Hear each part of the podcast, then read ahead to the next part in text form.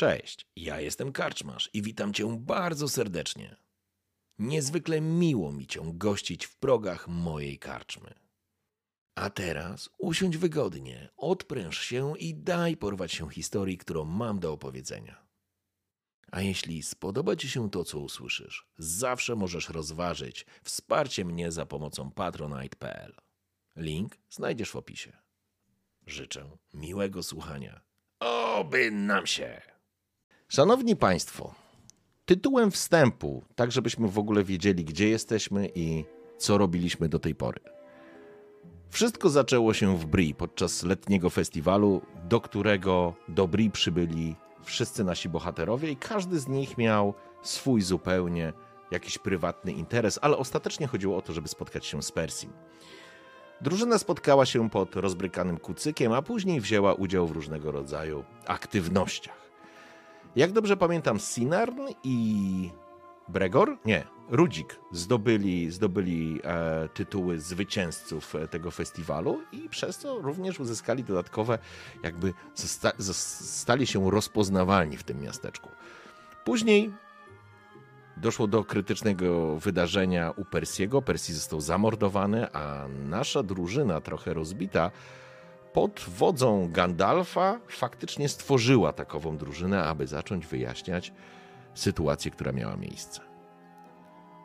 Później była podróż do Fornostu i spotkanie z Talandilem. A jeszcze zanim do Talandila trafiliście do Ulfara, przyjaciela Bregora, który wyjaśnił, co się dzieje w północnych wzgórzach jaka jest sytuacja, a jaka również jest sytuacja w Fornoście i co się dzieje tak naprawdę złego z Talandilem, bo coś złego się działo.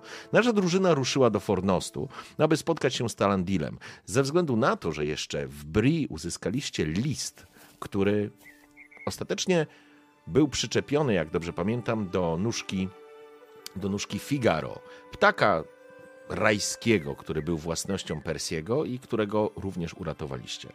Z rąk oprychów i prawdopodobnie, to znaczy prawdopodobnie, na pewno osób, które były zamieszane w zabójstwo Persiego.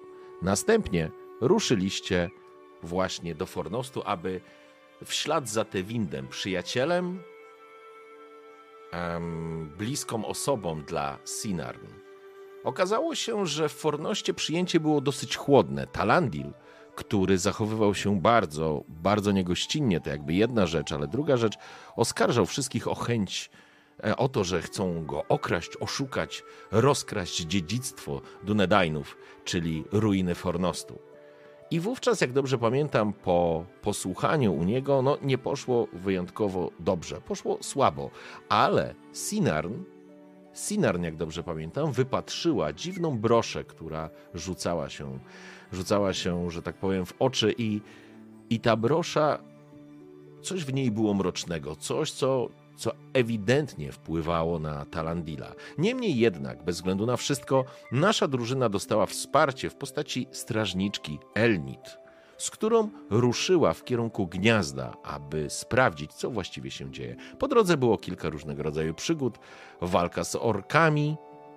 Z orkami? No chyba tak się odmienia, orkami, bo znowu będą orki tak, z Majorki tak. na 100%, więc, więc luz. Ale faktycznie, pomimo wielu różnych um, perypetii, Ostatecznie nasza drużyna trafia, trafia nad leniwą e, rzekę i podczas przeprawiania się przez most i ataku, e, ataku goblinów i orków e, ginie Elnit, Bregor wskakuje do rzeki, a reszta drużyny chowa się w jednej z bliźniaczych wież. No i cóż, Sinarn rusza na pomoc, ruszyła na pomoc Bregorowi. E, udało jej się go odnaleźć. Udało się im również wrócić do bliźniaczej wieży, no ale oczywiście była po drodze heroiczna walka. Wówczas Bregor został ranny i ta rana fizycznie faktycznie funkcjonuje.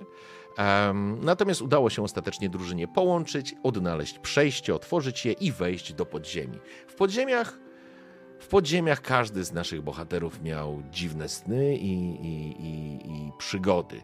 Chociaż głównym aktorem tychże przygód był Rudzik, w którego duszy i sercu zakradł i zalągł się mrok.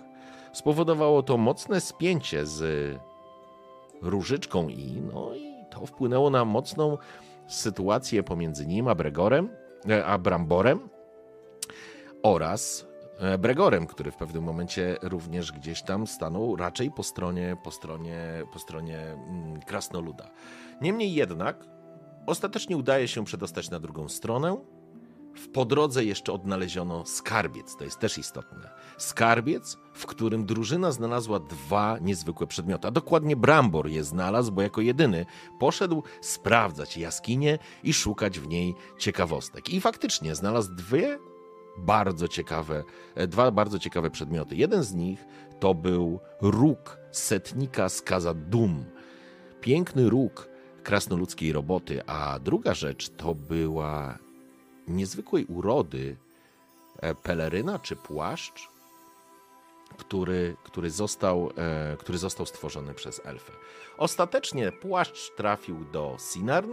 Sinarn próbowała go przekazać różyc, różyczce, ale różyczka tego daru nie przyjęła, uznając, że jest zbyt, zbyt hojny. Um, ostatecznie nasza drużyna w końcu przedostała się na, drugie po drugą, na drugą stronę gór, czy weszła do wąwozu, no i dotarła do gniazda. W gnieździe doszło do ostatniej konfrontacji, albo inaczej, do głównej konfrontacji z nadciągającymi siłami orków. I tutaj drużyna po porozmawianiu z E, żebym nie przekręcił imienia, e, bo zawsze przekręcam, więc to nie byłoby nic dziwnego. Ingolfem, Ingolfem Groźnym, postanowiła pomóc mieszkańcom gniazda, czyli ludowi wzgórz, aby zablokować, a raczej zniszczyć miasto, i którego zniszczenie spowoduje pochłonięcie również tej armii um, zielonoskórych, nazwijmy, czy może nie zielonoskórych, po prostu orków. To zrobił Brambor, Udało mu się, pamiętam ten rzut na mechanikę czy rzemiosło, to był fantastyczny rzut, a później cała drużyna uciekała z gniazda, licząc na to, że to będzie już koniec przygody, bo kiedy nawałnica zeszła z jednego i z drugiego wzgórza, zasypując całe miasto oraz e, tamtejszą armię, nasi bohaterowie trafili na oddział orków, który od południa miał zamknąć pułapkę.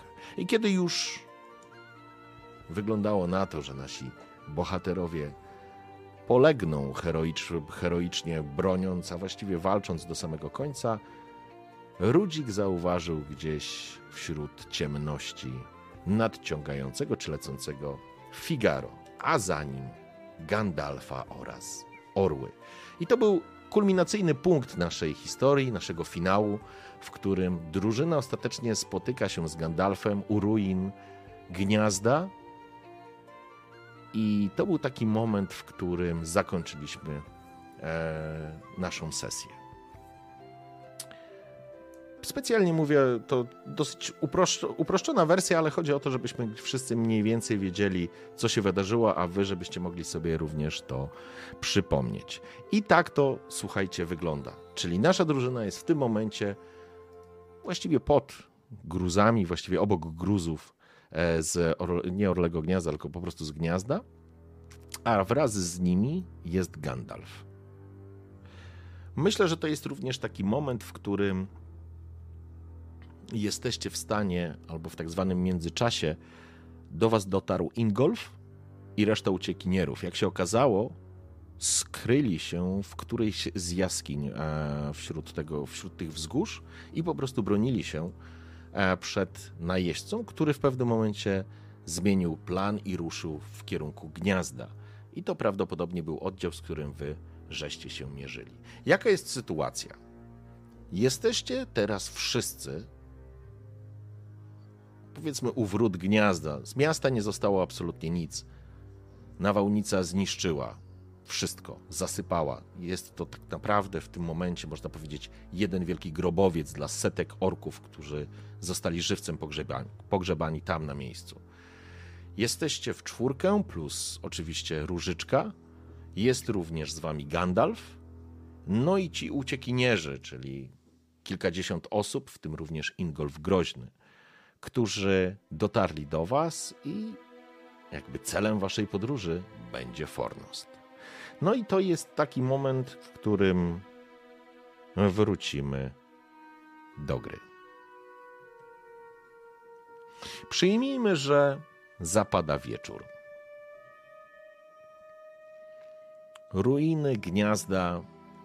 Być może nawet część mieszkańców próbowała coś gdzieś tam wejść, czegoś poszukać, ale nie było sensu i było to niebezpieczne. Z wami przy ognisku siedzi Gandalf i Ingolf. Prawdopodobnie reszta uchodźców gdzieś tutaj jeszcze przygotowuje się do drogi albo, albo też w jakiś sposób próbuje odpocząć. Ja wam z, zaktualizowałem karty o, o wydarzenia, które miały miejsce na finale. Jedna rzecz, która nie wybrzmiała na finale, w momencie, kiedy pojawiły się orły i Gandalf, automatycznie wszyscy z Was uzyskali plus 5 punktów do nadziei, dlatego macie ten wskaźnik nadziei dosyć wysoki, wysoki w porównaniu do tego, jak go pamiętaliście na ostatniej sesji. Natomiast wszystkie elementy związane ze znużeniem, z obniżeniem e, wartości Waszej wytrzymałości, to wszystko zostało bez zmian. I teraz, żebyśmy mogli wrócić, to wróćmy. Pali się ognisko. Siedzicie i powoli będziecie szykować się do wymarszu.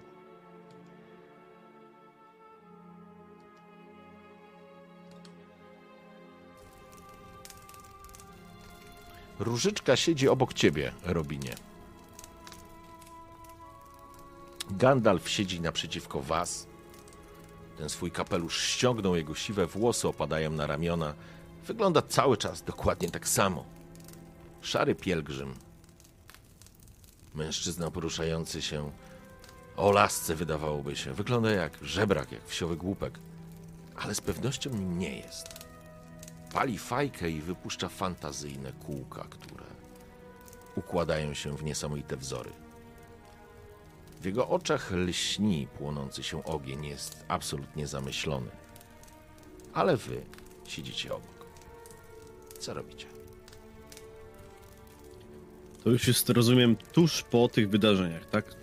Upłynęło... Ten sam wieczór, Mhm, dosłownie pół dnia minęło. mhm. Był bitewny, ledwo co opadł. Tak, dokładnie. Jesteśmy dosłownie kilka godzin po wydarzeniach, na których zakończyliśmy sesję ostatnią, więc troszeczkę odpoczęliście, złapaliście oddechu, ale, ale dokładnie jest ten moment. Mhm. No, co? Widzicie, jak Brambor sięga do swojego ekwipunku i wyjmuje z plecaka gdzieś tam, sami nie wiecie gdzie, bo prawdopodobnie trzyma tam albo wszystko, albo i nic. Wyjmuje zamknięty, zawoskowany, zaplombowany antałek. A, no! Wyjmuje go, stawia przy ognisku. No, to teraz, teraz, drużyno, możemy świętować. Odplombow- odplombowuje. E, znalazł jakieś kubki, jakieś, jakieś naczynia.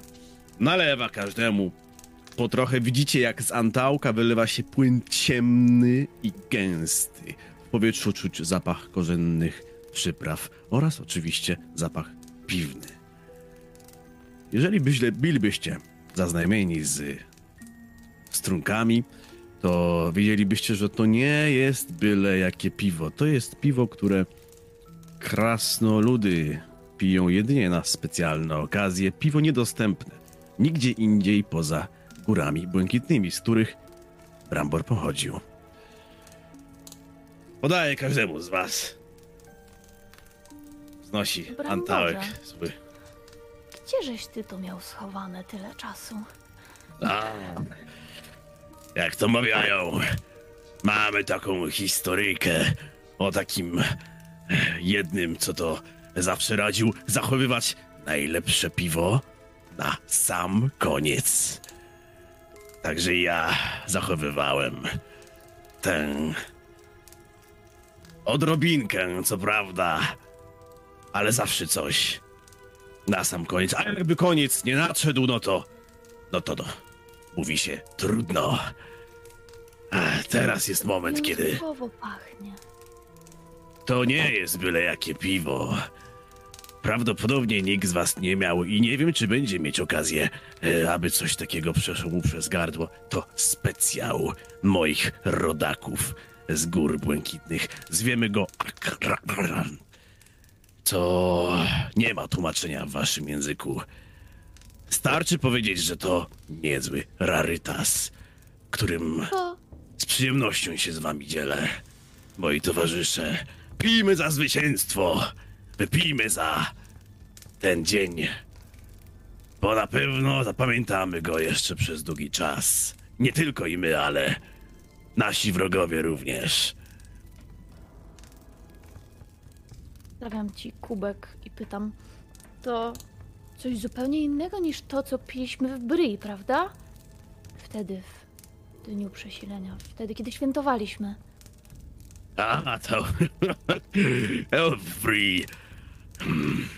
To jest dobre do przepłukania gardzieli. Jeżeli chcesz zostać smakoszem, Sinarn, to uwierz mi, że nie było lepszego momentu. Widzicie, jak, jak Brambor się zapachem zaciągnął i widać było, że już sam rzeczywiście zapach jest tak intensywny, że wszyscy wokół ogniska czują. Właśnie ten Gandalf trunek. podnosi swoje krzaczaste brwi, wypuszczając w tym momencie kłąb dymu. Masz rację. W wolnym tłumaczeniu to byłoby bardzo niedyplomatyczne słowo, ale z pewnością jest dobre. Bramborze, synu Rubnara Gbura, czy pamięć mnie nie myli? Czy to nie jest dzień twoich narodzin? A, a więc jednak, jednak pamięć, pamięć starego pielgrzyma rzeczywiście jest nie do zdarcia. Tak, tak, to właśnie ten dzień. Taki dzień warto było umrzeć, ale jeszcze lepiej jest jeszcze trochę podzić po tym padole i jeszcze kilka orkowych łbów zdjąć z karków, jeżeli najdzie okazja, ale wszystko w swoim czasie. Teraz jest coś lepszego. Teraz mogę cieszyć się tym dniem z wami. Moją drużyną, moimi towarzyszami. I z tobą, szary pielgrzymie, Tarkunie, Gandalfie. Bo bez ciebie byśmy zapewne teraz byli warci nie więcej, co ten kurz, który teraz pokrył orkowe ścierwa. A tak, kolejny dzień przed nami i świetny dzień za nami. Życzcie mi więc wtedy tysiąc lat. Ha, może się któremuś uda. Zobaczymy. Ale jak dożyję pięćsetki, to też będzie dobrze. No, to co? Zdrowie. Jakby miało być tysiąc bramborze, to chyba musiałbyś już teraz zawrócić i do domu się udać, bo po takich przygodach to ja nie wiem, czy ten tysiąc kiedykolwiek się pojawi. A, Nawet jakby nas wszystkich razem połączyć. Lepsze Zdrowie. i sto w zacnej kompanii, niż tysiąc siedząc i pierdząc w stołek. No, to do dna. Kufelek, to właściwie nie kufelek, tylko ten trunek zaczyna krążyć z rąk do rąk. Każde z was oczywiście gdzieś się uśmiechnęło.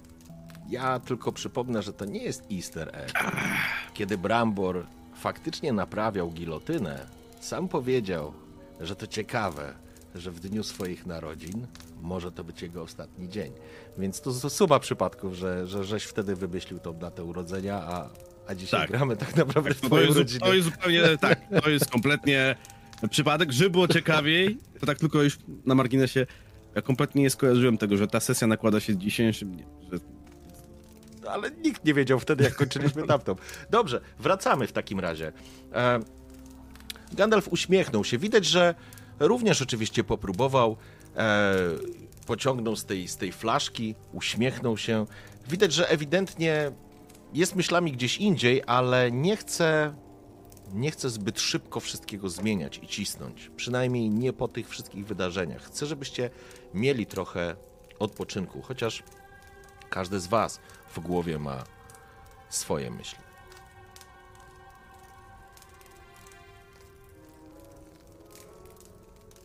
Gregor zaglądając tak do tego swojego kufelka, widzi, że towarzysze piją, inni już dokończyli, ale tak cały czas się zastanawia, co to jeszcze przed nami, co nas czeka. Przeżyliśmy. Gandalf nas uratował. Hmm. Tyle już widzieliśmy, a tyle jeszcze przed nami. Bramborze, a jak nie tysiąc lat, to czego byś sobie życzył, jak już to wszystko się skończy? Wrócimy, rozejdziemy się pewnie kiedyś. Co byś chciał zastać po powrocie do domu? Masz jakieś plany?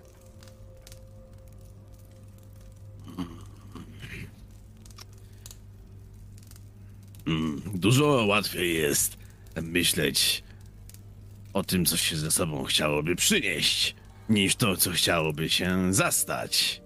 A co przynieść, to ja wiem. To, co każdy krasnolud chciałby przynieść ze sobą z podróży.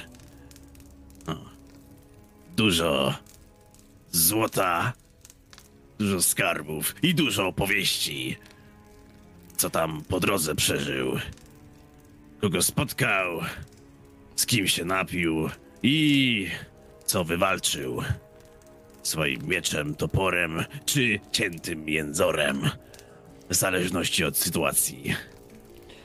Kle, klepiesz się w tym momencie po dużej, pękatej sakwie, w której znajduje się, jak dobrze pamiętasz, aż 40 ametystów. Posakwa, Uśmiechają. następnie, następnie gładzę jeszcze róg z Khazad-dûm, który Mhm. mam przy, przyszłym w tym momencie do, do pasa i z którym się nie, roz, nie będę się rozstawał. W porządku. Tak. I to jest A z pewnością, jeżeli jeszcze pytasz, to tęsknią mi do mojego tatulka. W tym roku po raz pierwszy przegapiłem święto, ale nie było sposobności wrócić do swoich. Zwykle trasy, jakie przemierzałem, były krótsze.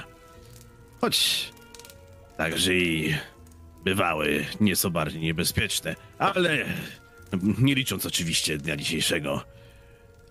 Tak, muszę zobaczyć, co z moim starym ojczulkiem. Pewnie znowu będzie mi suszyć łeb, ale gła- gładzę się po łysinie, po bliźnie na łysinie. Do tego już przywykłem. Po drugiej stronie ogniska, Sinarn, siedzisz i jakby odruchowo gładzisz ten płaszcz, który wiesz, że jest, że pochodzi, że został stworzony przez elfy z ukrytego królestwa w Beleriandzie. Miejscu, które właściwie już przepadło, ale kunszt, w jaki został wykonany, i to w jaki sposób się układa, i to jak odbija i absorbuje światło, i to jakby był, to znaczy wierzy, że jest, a jakby go nie było. To coś, co Brambor podarował tobie, kiedy wychodziliście z tuneli pod bliźniaczymi wieżami. To jest, że tak powiem, ty masz to przy sobie, nie? Ty masz, nie wiem, czy to masz nałożone, czy masz przewieszone przez torbę. W każdym razie na pewno jest takim elementem, który zwraca tę uwagę. Jest takim elementem, który w tej sytuacji, w tym miejscu, tak daleko od tych swoich ojczystych ziemi, miejsc i przyjaciół z, ze starych czasów, Nie aż takich starych, ale, ale tak, tak, przypomina dom. to prawda, przypomina dom. Ja myślę, że mam go przewieszonego częściowo przez ramię, bo jednak nie jest to. Nie jest bardzo ciepło tego wieczoru, nocy, kiedy siedzimy przy ognisku, ale nie ośmielam się całkiem nim otulić. To jest pierwszy przedmiot, pierwszy ślad, tak można by powiedzieć, który przypomina mi o domu. Jesteśmy w górach, chodzimy po lasach, Mm, Chodzimy po ludzkich siedzibach. Jestem bardzo daleko od siebie. Nigdy nie byłam tak daleko od domu. Nigdy nie byłam tak długo, tak daleko od morza. I to w pewnym sensie zaczyna mi doskwierać. Ten brak szumu fal, brak możliwości pójścia na latarnię i spoglądania, spoglądania w stronę, w stronę horyzontu. Więc gładzę ten płaszcz właśnie z tym, z tym uczuciem, że może chociaż odrobinka domu jest tutaj razem ze mną. Ale kiedy go dotykam, przypominam sobie też o tym, co usłyszałam we śnie. To wcale nie było tak dawno. Ten sen, ta wizja i słowa Tewinda, któremu, któremu jest zimno. I moje myśli kierują się w jego stronę i w stronę tego, że najchętniej oddałabym ten płaszcz jemu, gdyby tylko tutaj był, a nie wiem gdzie jest. Więc grzeję ręce przy ognisku i spoglądam to na Gandalfa, to na różyczkę. Wciąż jeszcze pamiętając jej odwagę i to, w jaki sposób wyciągnęła broń i była gotowa zginąć razem z nami. Była gotowa poświęcić wszystko, tak samo jak my, dla tej sprawy. I zastanawiam się, jak też ona się obecnie czuje, mając ciągle w pamięci, że tyle razy przecież patrzyła na mnie, szukała potwierdzenia, szukała jakiejś nauki, pocieszenia. Sprawdzam. Spoglądam na nią i pytam: Dobrze się czujesz? Różyczka siedzi zamyślona. Obok e, Rudzika. Jakby chyba w końcu hobbity się dogadały, przynajmniej tak to wygląda.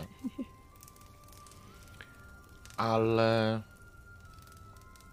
czy wygląda na zadowoloną? Chyba nie. Raczej troszeczkę zmartwioną albo również zamyśloną. Raz po raz gdzieś ukradkowo rzuca spojrzenia w stronę Rudzika. Później ukrywa to, spoglądając na gadającego Brambora, Bregora, na Gandalfa, jakby w ogóle nie miała śmiałości spojrzeć. I, I co teraz? Co teraz będzie? Mam nadzieję, że to a za chwilę ustalimy. Poglądam tak na moich towarzyszy. Wyśmienite piwo, bramborze i może pomoże A, nam trochę oczywiście. rozruszać umysł i dojść do tego, co właściwie powinniśmy teraz zrobić. Nie wiem jak wy, ale ja wiem, że Tewind jest gdzieś blisko. Wiem, że nadal cierpi, żyje. Żyje, na pewno żyje, ale tak jakby był gdzieś uwięziony. Gandalfie, nie miałeś może jakichś wieści o nim, od niego? Nie potrafisz wyczuć jego obecności tam, gdzie ja i mój wzrok nie sięga? A więc zakończył się czas beztroskiej radości. Tak krótki i potrzebny nam wszystkim. Tewind ruszył na północ. Do czarnej bruzdy. Nie potrafię go wyczuć, ale jeśli miałbym stawiać, to stawiałbym, że jest właśnie tam.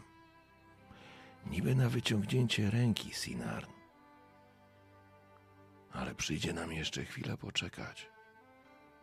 Musimy odprowadzić tych ludzi do Fornostu. Musimy przypomnieć Talandilowi, kim jest. Gandalfie, właśnie, Talandil znalazł jakiś dziwny przedmiot. Broszę. Broszę, którą nosi przypiętą, nie rozstaje się z nią i od kiedy tylko ją przyniósł, znalezioną gdzieś w ruinach, nie wiem gdzie dokładnie, wtedy zrobił się podejrzliwy. Wtedy zaczęły się wszystkie kłopoty. Ja wyczułam coś dziwnego. W obecności tej broszy ona. Ona jest czymś innym, Gandalfie. Ja czuję cień otaczający ją jak głębowisko wijących się węży. I te węże oplatają Talandila. Chwytają go za gardło, duszą wszelkie przejawy jego honoru, dobrego serca i ludzkich odruchów. Talandil nie jest sobą. Cokolwiek ma na niego ten wpływ, należy pozbyć się tego przede wszystkim. Być może wtedy przejrzy na oczy. A więc wszystko jest powiązane, Sinarn. Obiecałem ci, że pomożemy Tewindowi. I pomożemy. Jeśli tylko uda nam się odprowadzić tych ludzi do Fornostu. Moje Musimy serce się przygotować. Moje serce krwawi, jeśli będziemy musieli oddalić się od niego, choć wydaje się, że jest na wyciągnięcie ręki, ale wiem, co jest właściwe. Wiem, co powinniśmy zrobić. Wiem, że Tewind nie wybaczyłby mi, gdybym porzuciła ludzi potrzebujących mojej pomocy i moją drużynę. Mam tylko nadzieję, że jego światło nie zgaśnie. Do czasu, aż nie będziemy w stanie dołączyć do niego i wyciągnąć go z tej matni, w której się znalazł. Nie martw się, duszyczko. Głos Brambora zrobił się z cierpkiego dużo bardziej ciepły, przyjazny, niemal ojcowski, co mogło wyglądać w innej sytuacji trochę kuriozalnie, patrząc na jego wzrost oraz, oraz różnice ym, kultur. Nie martw się, znajdziemy tego, tego twojego Antymona. Gdzieś się szlaja, przecież wy, elfy, macie talent w podróżowaniu po lasach i, i innych takich, co tam lubicie. To tam? Tewind, Tewind całe życie był uczonym. No to przynajmniej zaczerpnienie coś świeżego powietrza. Wam to dobrze robi na zdrowie, nam trochę mniej, ale, ale nie smuć To się, no. Wypił jeszcze łyk tego specyfiku, widzę, coś ci jeszcze zostało. Podaj. Ech, Co prawda mi już, u mnie już puścizna, ale już pijcie na zdrowie. Ten trunek, ten trunek rozgrzeje nie tylko wasze ciała, ale także wasze zasmucone duszyczki. Wiesz, Bramborze, Nie ma co się to jedna- smucić. To jedna z rzeczy, którą sobie cenię w tej wspólnej podróży. Pokazujesz mi świat pełen naprawdę niecodziennych smaków. I podstawiam ten kubek, żebyś mi jeszcze dolał. Wasze zdrowie. z, z, z małym cieniem żalu, że chciał wypić resztę samemu, ale, ale, no, ale dolewać i jeszcze oczywiście e, Brambor ochoczo. No, już, już, na zdrowie. To nie jest dzień na, na smutki, to jest dzień, to jest dzień zwycięstwa. Takie dni, takie dni pośród moich rodaków. Po takich dniach to kolejne trzy dni. Nikt nie wstaje z podłogi, a tutaj Proszę bardzo, jak nas sypie. Przed nami jeszcze pewnie wiele trudów, ale dzisiaj, tego wieczora, tutaj przy tym ogniu, zapomnijcie o tym na chwilę i miejcie, miejcie w głowach zwycięstwo i dobro, któreśmy uczynili. I w tym momencie, również nad ogniskiem, przelatuje Figaro, który znowu zakrążył, zatoczył krąg nad wami i przysiadł na ramieniu Rudzika, kwiląc cicho.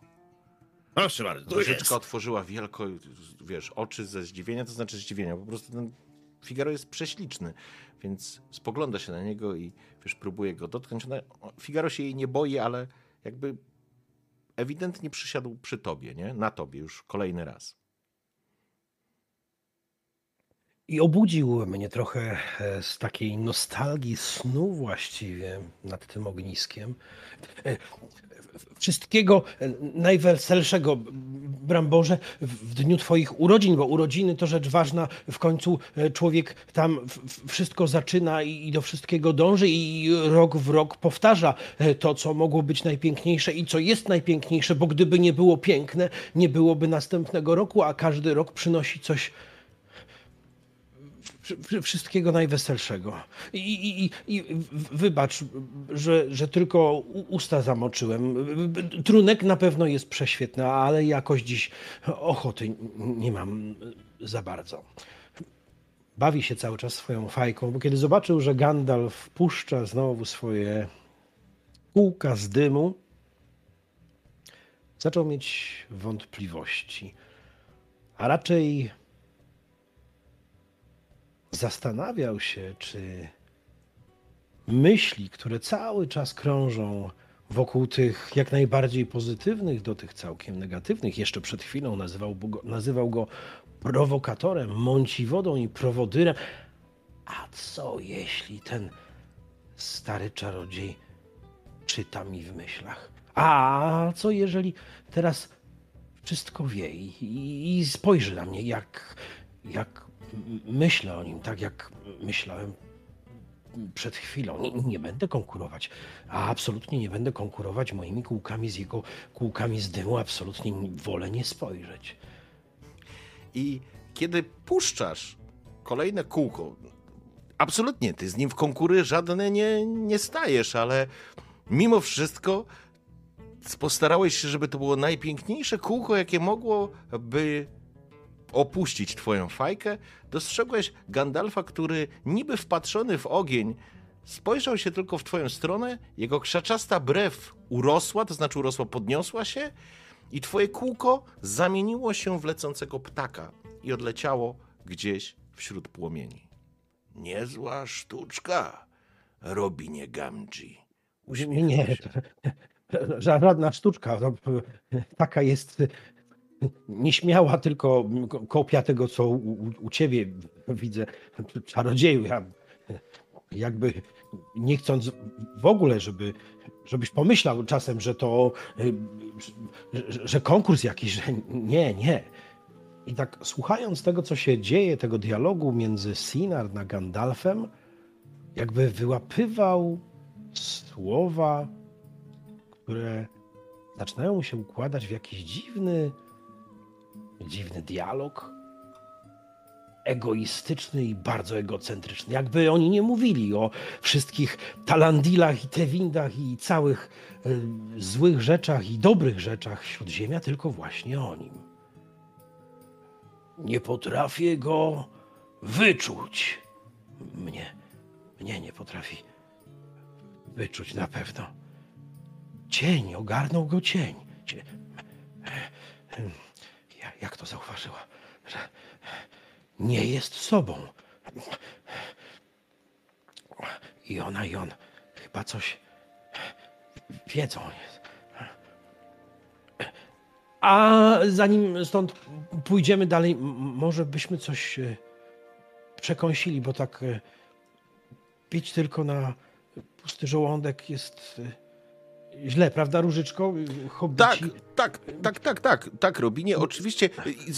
To, a właściwie to są urodziny, prawda? I skoro to są urodziny, to gdzie jest tort? Nie ma tortu, e, nie ma przekąsek, e, nie ma lemoniady i, i dobrego piwa i, i właściwie, e, mości krasnoludzie, ja nie wiem jakie są w, w krasnoludzkie obyczaje, ale u nas poczciwy hobbit, kiedy obchodzi urodziny, to nie oczekuje prezentów od gości, bo to jest obraźliwe. Sam te prezenty gościom daje, przecież to takie oczywiste i ja właściwie wciąż czekam. Na podarunek. To rzecz jasna i kulturalna w każdym hobbickim dobrym domu. I kiedy zamilkł, jego brzuch odpowiedział. O, o. I Bra Brambor przypatrywał się chwilę rodzi- rodzikowi, który rzeczywiście był taki zamyślony. Eee, ale gdy wspomniała, gdy wspomniała Różyczka o, o tych prezentach i o tych obyczajach, no to wtedy zaświeciły mu się takie oczka i wtedy zaczęło się. No to widzicie, widzicie, tutaj właśnie obrazuje się różnica kulturalna, ku- kulturazyjna, no pomiędzy krasnoludami a hobbitami.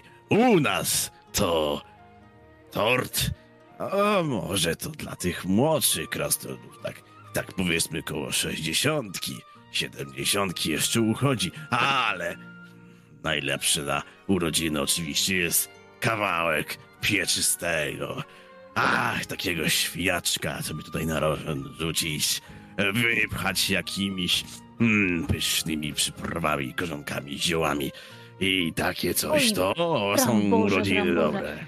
Ty to tylko o świniakach i o, i o jakichś takich pieczystych, a w naszych stronach na przykład pomarzyć tort można można. zrobić z marchewki.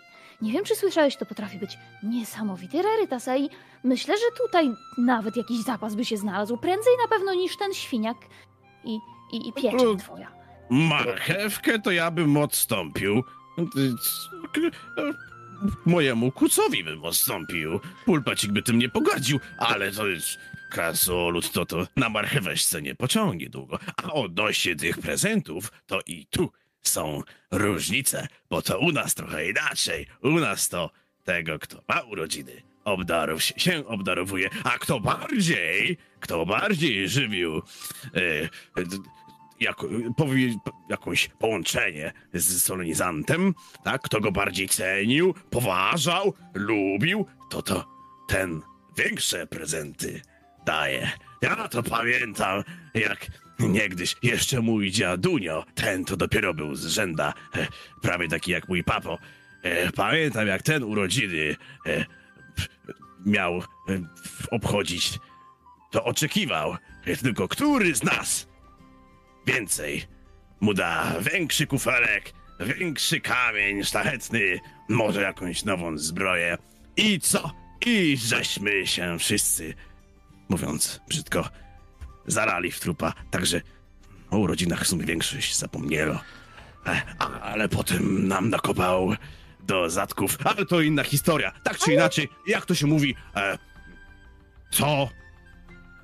Co lud? To obyczaj. Pieśni. Pieśni jakieś krasnoludzkie na pewno śpiewacie.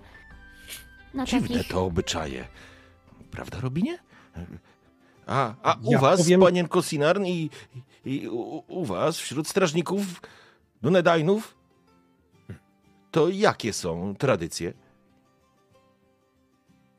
Tradycje, mm, urodziny, coś tam świętujemy, ale na pewno torta z marchwi nie ma. Może Ale ciasto polowanie. marchewkowe jest pyszne. Robin potrafi upiec. Kiedyś mnie nawet zaprosił. To wszystko zależy od tego, gdzie i z kim świętujemy, bo tak raczej rodzinnie spotykać to się nie spotykamy, ale powiem tobie, Bramborze, że tak jak zacząłeś opowiadać, to ja tutaj widziałem nieopodal naszego ogniska ślady świniaków. Może byśmy tak na kolacyjkę po tym wszystkim, co nas spotkało dla tutaj obecnych jakiegoś tam dzika upolowali. To kilka minut. Może skoczymy na bok, A co? i to, to jest głos rozsądku. Widzisz, O, o, o, trochę o, o, w mojej o. kompanii spędziłeś, już myślisz jak krasnolud. Jeszcze będą z ciebie kazady. Ja bym, ja bym jeszcze tylko powiedział, że, że ja tu e, żadnej różnicy kultur, e, szczerze mówiąc, nie widzę stół. Łączy zawsze, zawsze łączył i, i hobbitów, i, i elfy, i krasnoludów, bo, bo ja sobie, e, Różyczko, prawda, nie wyobrażam, żeby oprócz tego świniaka nie było marchewki, ale koniecznie w trzech smakach. Zresztą sosy do tego powinny być e, przednie, na ziołach, lekko e, podgotowane, co najmniej 4-5. e, Powinien być i jasny, e, i, i, i ciemny, i ten na ciepło, i ten na zimno. Zresztą w ogóle o kompocie nie należy I e, dodatki, zapominać. i E, dodatki. I, i koniecznie dodatki, koniecznie dodatki. To może w czasie, w którym tak y, tylko przerwę opowiada Rudzik, to jakby Bregor już po prostu wstaje. Dalej oczywiście słucha tego, co się dzieje, ale już tam sprawdza ten łuk na plecach, czy tutaj wszystko przygotowane i tak daje znać do Brambora. Dawaj, chodź, chodź, chodź. No to zróbmy tak. Wy przygotujcie te wasze kompociki, marcheweczki e, i świniaczka przy, też przyrządzicie, a my go tutaj przyprowadzimy piękniejszego, tłuściusiego i będziemy mieć dzisiaj urodziny. Tam No i się wiecie, coś dobrego w końcu wydarzy po tym wszystkim, co nas spotkało. Coś dobrego dla brzucha oczywiście, bo no, za życie to dziękować też trzeba. Porządku. Rozumiem, że będziecie chcieli po prostu pójść na jakieś polowanie, więc e, okej. Ja myślę, że zwierzyny to nie brakuje, więc zwłaszcza Hmm. w takim miejscu to pewnie Jakby zaraz coś ogarniemy. przyjmijmy, że, że, że część tych uciekinierów, którzy, którzy, którzy również jakby wydostali się z gniazda, jakby też chwilę potrzebuje odpoczynku. Mimo wszystko musieli się bronić, mimo wszystko pewnie są ranni, więc e, tam też jakieś przygotowania trwają. I możemy przyjąć, że ta podróż nastąpi albo, albo o świcie, albo no, najpóźniej o świcie może e, nastąpić. Więc e, Bregor i Brambor ruszają w kierunku lasów. Tutaj jest ta, ta dolina, właściwie ten wąwóz jest zalesiony, więc z pewnością coś będziecie mogli upolować. A co w tym czasie robi Sinarn i Robin? Bo Różyczka, rzecz jasna, na tak postawione zadanie e, spogląda się na, właściwie na ciebie, Robinie, i, i, i wiesz, zaczyna wyciągać. I Sinner widzisz, jak wyciąga z takiej torby, która nie miała prawa pomieścić tyle różnych rondelków i garnków. Ona wyciąga garnek i to widzisz, ona tak spogląda. Taki sposób pakowania garnków nauczyła mnie moja babcia. To jest niesamowite, ile rzeczy można wyciągnąć. A mój wujcio, wujcio wymyślił wynalazek dla gastronomów i kucharzy najlepszy. Odpinaną rękojeść. Wystarczy przypiąć i odpiąć. Dzięki temu można mieć wszystkie garnki. Zobacz i zaczyna wyciągać. Jeden, drugi, trzeci, czwarty. Osiem.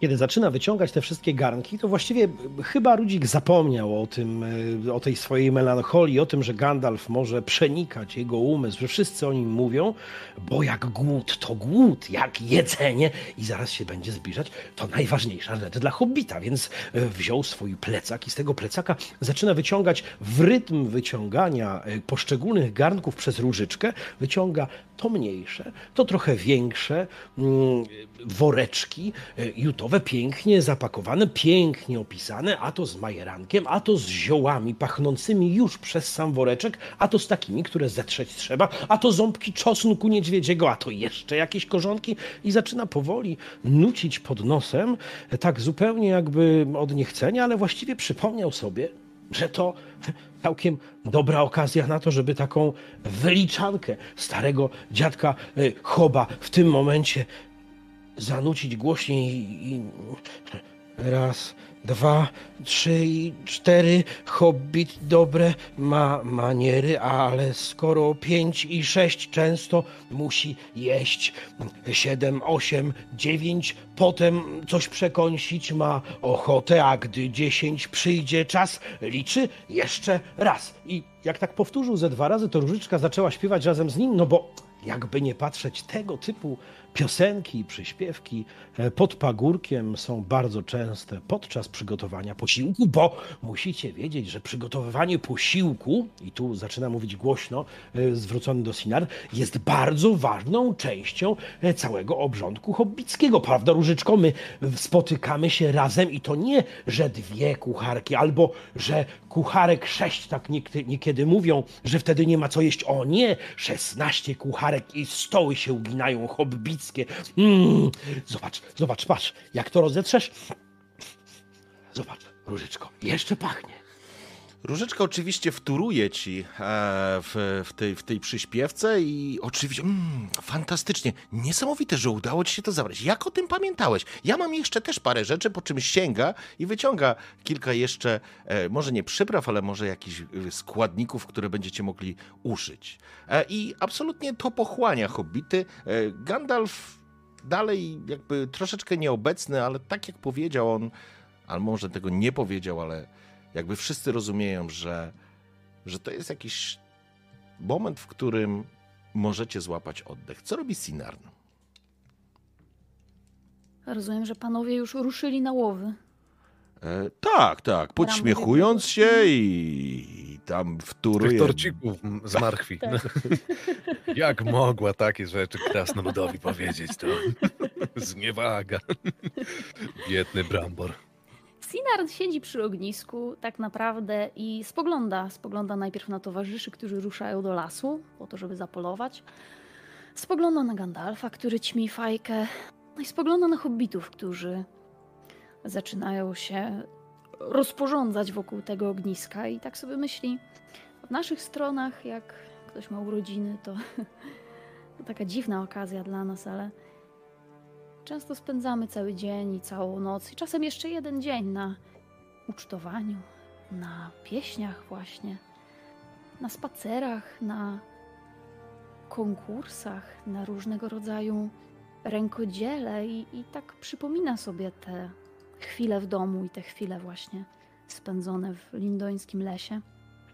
I Sinard miała ze sobą instrument, który zresztą chyba był też wygrany, czy skądś zdobyty, taką malutką lutnię, którą Mhm. nosiła ze sobą i wyciąga ją, kładzie sobie na kolanach, nie tak jak do grania, tylko po prostu kładzie ją przed sobą i zaczyna palcami przebiegać po strunach w rytm tego, co Rudzik i Różyczka wyśpiewują raz, dwa, trzy i tak sobie myśli, u nas to zupełnie inaczej wyglądało. My takich przyśpiewek nie mamy, ale, ale zaczyna nucić, zaczyna coś układać i kiedy już hobbitom kończy się wyliczanka Sinarn, jeśli może, to też coś zaczyna nucić przy tym ognisku. Może? Pewnie, że może. Łąki w słońcu skąpane, lekkim wiatrem owiane, żółte kwiaty gwiaździste i jak złote księżyce, nenufary dziewicze na tafli jeziora czystej ważki tańczące i wierzby płaczące nad wody omszałym kryształem. Strzegą twierdzy złocistej gladiole strzeliste i trzciny zielone strzały. Pieśń echo niesie po plaży, po lesie, spływa w dolinę, gdzie stworzeń jest moc. Białe zające wśród traw śmigające, ćmy jasnokie, co gapią się w noc. I wzdycha przy ognisku jest Myśląc Mogę- trochę o tym, jak Bregor i Brambor idą właśnie zapolować i licząc na to, że żaden zając nie ucierpi tej właśnie- dzisiejszej gonitwie. Brambor i Bregor w tym momencie może. Wiadomo, że jest, jest ciemno, tak? Raczej. Jest Tak, cicho. Już, ju- już zapada tak, zmrok, jest, jest, więc... jest ciemno, jest cicho. Mhm.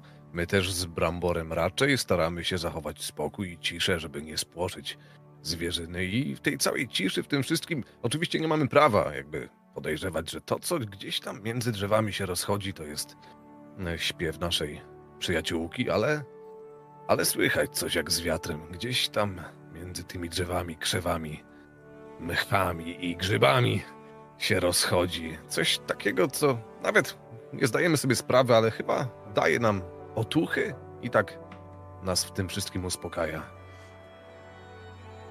I prawie by była ta mistyczna e, atmosfera pomiędzy drzewami w tym wieczorze z tą muzyką e, elficką niosła się i zatrzymała, gdyby nie to, że Hobbit jakby się zapomniał, słysząc to, że rzeczywiście jakieś tam, jakaś tam muzyka płynie, że to jest takie piękne. On cały czas zajęty na sobie, zajęty, na, na, zajęty tym, co, co, co robił. Właściwie teraz na sam koniec jeszcze nie wybrzmiały ostatnie nuty pieśni Sinard. A gdy dziesięć przyjdzie czas, liczy jeszcze raz. I w tym momencie się zorientował, że jest taka cisza i to raz jego, jak zgrzyt widelca po szybie z tą muzyką, która, która po tej lutni delikatnie E, Zioła już właściwie e, gotowej i sosy pra, prawie też. w tym jakby kontrapunktem jeszcze do wszystkiego jest głośne burczenie w brzuchu, które dochodzi od Gandalfa, który również jakby się zasłuchał, ale również osoby, które siedziały przy innych ogniskach, wstały i podeszły, kiedy e, elfka śpiewała, wsłuchiwały się w te słowa, jakby dodawało im to faktycznie otuchy. A kiedy Robin dorzucił swoje na 10 i śpiewamy jeszcze raz, po raz pierwszy od pewnie długiego czasu na twarzach tych ludzi pojawił się uśmiech. I szanowni, Bregor i Brambor, chcecie jakąś, chcecie o czymś pogadać, czy po prostu polujecie? Rozumiem, że udało nam się upolować coś, Ja tak? nie będę, nie będę kazał wam Dobra. rzucać. Ale No to nie ja wiesz to co? widzę. Nie, nie, ja bym Dobra. chciał. Rzucamy na Nie, polowanie. ale, ale nie, to, to umówmy się tak. czy świniaki? Umówmy tak, się tak. zobaczymy co upolujecie. Upolujemy coś na 100%. Tak. Pytanie, Łosia. jak duże to będzie? Tak, o, tak. o, O, o, może o, na tej o, to zasadzie, jest- więc O, może. Więc- Duża puszka tuńczyka. domyślam się, A że jak- raczej nie musimy polować na jednego zwierza, więc i pewnie Brambor na swoich jak- plecach Jak przyniesie, rzucisz jak i- oko Saurona, to, to z niedźwiedziem będziecie walczyć. Dawaj. Dobra. Ale, o, dobra. Czyli na co, na co rzucamy? Wiesz co? Na polowanie. A, Jest tam- Gdzie to teraz jest? Tylko tutaj, dobrze. Jakieś A jak mam zero nie ma. Też rzucam? Musimy sobie przypomnieć, bo to pierwszy rzut Może, dzisiaj, wiesz więc... co, możesz, e, możesz mu pomagać, więc też będziesz rzucał na polowanie i tam chyba jest Mo. tak, że sukces, sukces e, ch- nie pamiętam co będzie. Dobra, rzucajcie obaj na polowanie. nic nie wpisuje, tak? Nic. Rzucam, dobra. ale, to, rzuty! ale ty to specjalnie zrobiłeś. O Boże! Dobra, jakie czyli! Wyszli z kasztanami z Mówmy się tak. powrotem. Niedźwiedzia nie upolowaliśmy, ale dzik razy dwa jest. O Boże, ja z dzikiem mam ostatnio historię, ale to i E, tak Mówiłeś, historia. wiem. Dobrze, tak. E, wiecie co? Nie ma niedźwiedzia. Umawiamy się, E, że niedźwiedzia nie ma. Nie, umówmy się, że niedźwiedzia nie ma, ale te- w każdym razie, w każdym razie udało wam się e, kilka, kilka jakichś zajęcy czy królików, zajęcy upolować. Nic większego. No dobra. Może No jakiegoś, to tak, może jakiegoś może tak ptaka. wracamy z nie tym. wiem. Nie, ptaka może nie, bo to źle się będzie kojarzyć. Ale nam się ta zwierzyna Bramborze pochowała, Dałbym, co? dałbym wiarę, że, że, że, że widziałem, jak tam przebiegał jaki odyniec. Ale może zwierzyna w tych okolicach jest cwańsza niż ta w bardziej cywilizowanych. Może, może to był wróg? E, nigdy nie wiadomo. Ale nie martw się, nie martw się, Prygorze, ze mną nam nic się nie stanie. Mam wzrok rysia i słuch borsuka. Po czym, mówiąc to, nagle się Brambor potknął o jakiś pieniek. No, do karta. To... Dobrze, to, to, dobrze, to, Bramborze, to, dobrze, to nie dobrze. było, to, to Ja- musiałeś ja tam... Wierzę w twoje Jak generalnie- przeciętne umiejętności, ale nie pogub tego, co już mamy. Wiele tego nie ma, ale może dla tamtych nieszczęśników wystarczy, żeby ich Hmm, lekko Jakąś podkarmić. potrawkę może z tego. Z- zwierzynę to i ja tutaj gdzieś widziałem. Zresztą, no zobacz, pod naszymi nogami, no wszędzie są ślady, ale Wiesz, dużo, du- dużo tych ludzi prawdopodobnie ostatnio bitwa, tędy. która odbyła się w Tak. gnieździe, mogła przepłoszyć, nie? dużo tych ludzi ostatnio tutaj przechodzi, pewnie też przepłoszyli zwierzęta. No ale mamy to. Coś tam zjemy. Zakładam, że mogliście powyciągać jakieś jajka z gniazd. Whatever. Coś jeszcze też poprzynosiliście. No, w każdym razie, w każdym razie, Kuzofretki z norek. nie? no nie są to, nie są to, nie były to udane No, łowy. Sprawy. No. To nie są królewskie łowy, panowie. Marchewkę. E, Ciemno było, y, ważne, Tak. że coś mamy. A zresztą zostaliśmy odurzeni śpiewem tu e- elfiej niewiasty, więc to... Że to to jest- niby tak, moja wina. tak, w porządku. Słuchajcie, przyjmijmy, że do, do, do trzeciej jesteście przy tym, przy tym ognisku, bo zakładam, że będzie po prostu zabawa i będzie, i będzie ta noc Tak. raczej upływała pod takim znakiem e, spokoju i, i trochę, trochę złapania oddechu. To przyjmijmy, że po prostu tak jest. Chyba, że chcecie, macie ochotę na jakąś jeszcze konkretną scenę, to wtedy tak, a jeżeli nie, to byśmy po prostu domykali tę, tę scenę. To co, co Bramborze? Ile zostawiamy? Ile zjemy? Coś bym podrzucił tamtym jeszcze. Tam też widzę, że palą jakieś ogniska, więc może jakieś dzieciaczki nakarmimy, cokolwiek.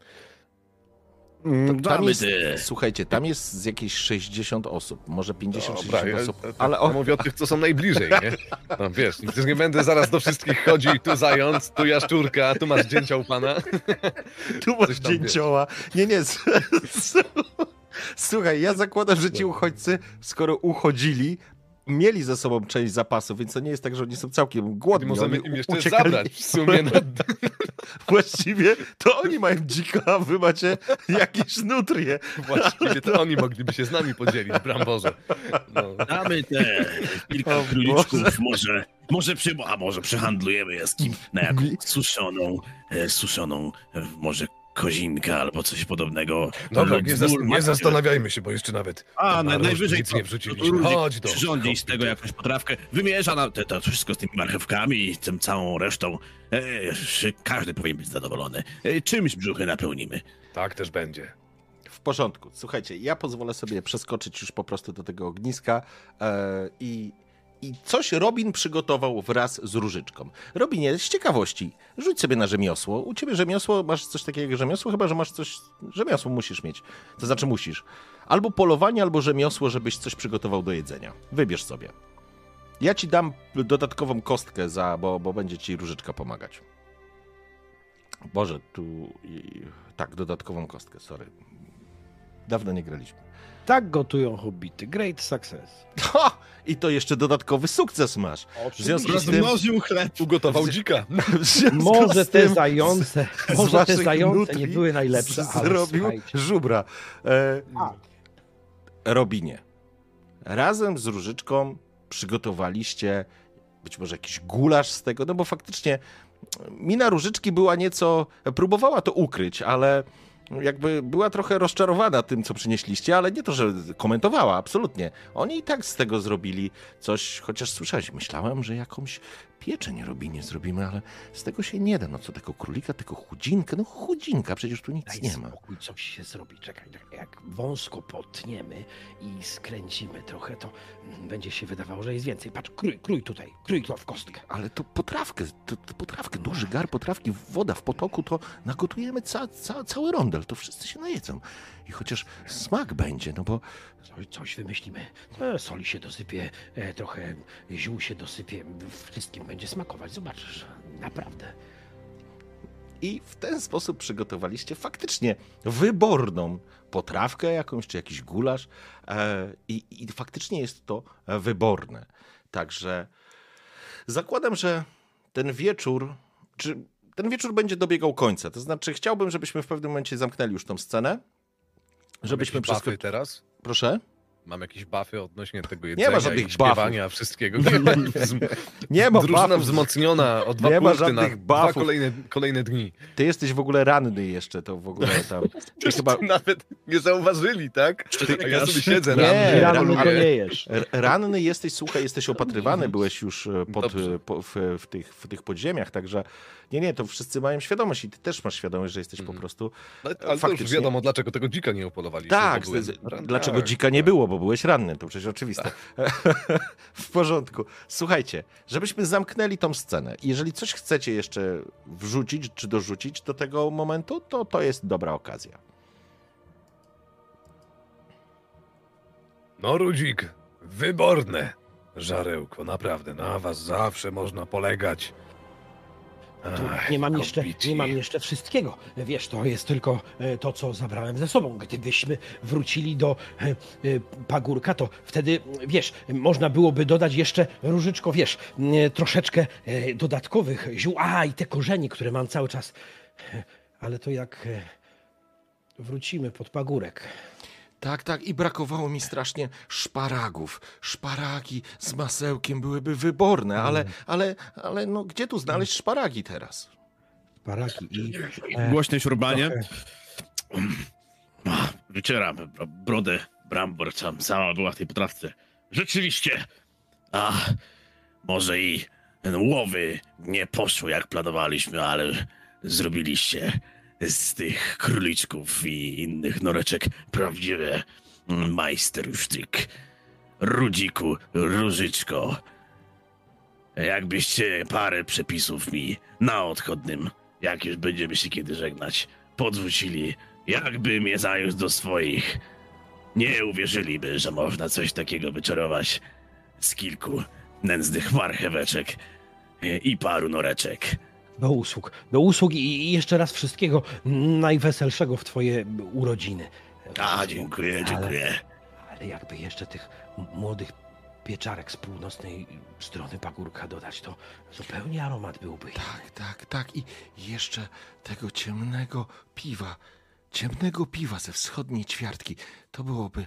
Ale e, e, mości krasnoludzie, jak będziemy mieli okazję, e, ja poprowadzę cię cudownym szlakiem po karczmach i tawernach e, Shire. E, Od, zaczniemy od wschodniej ćwiartki i zakończymy e, na zachodniej. Wyśmienite rzeczy. I, a pod, pod zielonym smokiem są fantastyczne, zresztą z rodziny Gamgee spogląda się teraz z uznaniem na Robina. Ziemniaki zapiekane w plastrach, zapiekane w plastrach boczku. Coś, coś wybornego, coś wybornego. I na taki szlak to ja mogę wyruszać codziennie. I to po kilkukroć. Bardzo chętnie. I, I do tego, i do tego broku, ale koniecznie ten jesienny, chyba że kalafior, tak z początku wiosny. I ziemniaki cieniutko, cieniutko krojone. Mm. Wróciłbym pod pagórek, choćby Znam. zaraz. Nic nie mówi, tylko sięga ręką do brambora i wyciąga mu jakiś taki z brody kawałek czegoś. Nie chcę się zastanawiać, co to jest, ale chyba O, jakiś to, to było na później. do ogniska z powrotem. Rodziku, tak pytałeś mnie o urodziny. Już tak się tutaj wszyscy rozmarzyliśmy. Bramborze, co tam miałeś w tej brodzie? Ach, te brody. Ach, tak się lekko e, po twarzy otrząsam. Jak mnie tak już pytałeś o te urodziny, nie chciałem was smucić. Tutaj tak się przechwalaliście, ale już tak różyczka o tym zielonym smoku. Powiem wam, że nigdy i nigdzie tak dobrze nie jadłem i tak nie świętowałem urodzin moich czy ojca mojego, jak właśnie pod zielonym smokiem. I co prawda tak normalnie to na szlaku, w samotności, gdzieś tam, jak się kogoś spotka, może do jakiegoś kufelka się zaprosi. Wspólnie się coś zje i pośpiewa jakieś opowieści.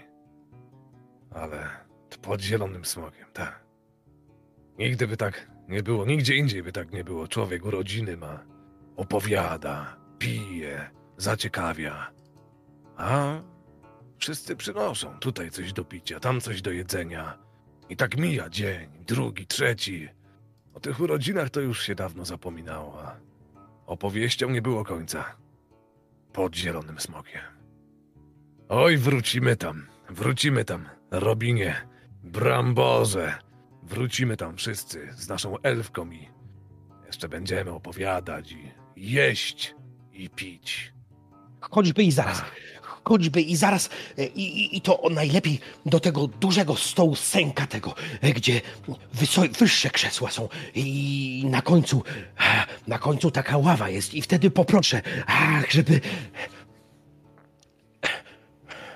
Choćby i zaraz. Żeby była taka możliwość. I w takim jakby nastrój jest bardzo pozytywny, absolutnie. Tutaj jakoś udało wam się odgonić ten smutek. I, i gdzieś się wkradła faktycznie taka nostalgia, zwłaszcza gdzieś widać to w twarzy Robina czy, czy Różyczki, ale myślę, że i Brambor, i Bregor, a, a nawet Sinarn, jak sobie przypomną rozbrykanego kucyka albo to, co się działo właściwie prawie miesiąc temu, niespełna. Jest gdzieś, w połowie, jest gdzieś połowa lipca, a wy się spotkaliście 20 dokładnie 1 czerwca w Bri. Trochę czasu już minęło i niby to niedługo, ale i tak macie wrażenie, jakby minęło. Minęły lata. Szanowni, pozwolę sobie domykać tą scenę, w której myślę, że biesiadujecie i bawicie się jeszcze trochę. Kiedy jest już głęboka noc i część ludzi, rzecz jasna, i Ingolf przysiedli się do was i, i oczywiście pito zdrowie Brambora, bo okazało się, że uchodźcy również przy sobie mieli rzeczy, które można byłoby wykorzystać podczas takiej okazji. Więc pomimo tego, że to był raczej dla nich smutny dzień, z jednej strony zostało zniszczony, został zniszczony ich dom, ale z drugiej strony dalej żyją. Więc jest co świętować. Gandalf w pewnym momencie odszedł od was, jakby starając się znaleźć miejsce dla siebie. Nie był duszą towarzystwa i jakby nawet nie próbował być. Nie chciał przeszkadzać. Przynajmniej tak wyglądał. Cały czas pod tych jego krzaczastymi brwiami te oczy gdzieś wędrowały, jakby szukały odpowiedzi, albo, albo może on już był myślami zupełnie gdzie indziej. Niemniej jednak, wieczór upłynął bardzo miło i sympatycznie. I kiedy nastał ranek, ogniska docha- do, dogaszane były, a wartownicy się zmieniali, wy już też powoli się zbieracie. Czas ruszać. Musicie ruszyć do Fornostu, a przed wami droga na kilka dni. Liczycie, że sytuacja w gnieździe jakby uspokoiła trochę północne wzgórza, przynajmniej na jakiś czas.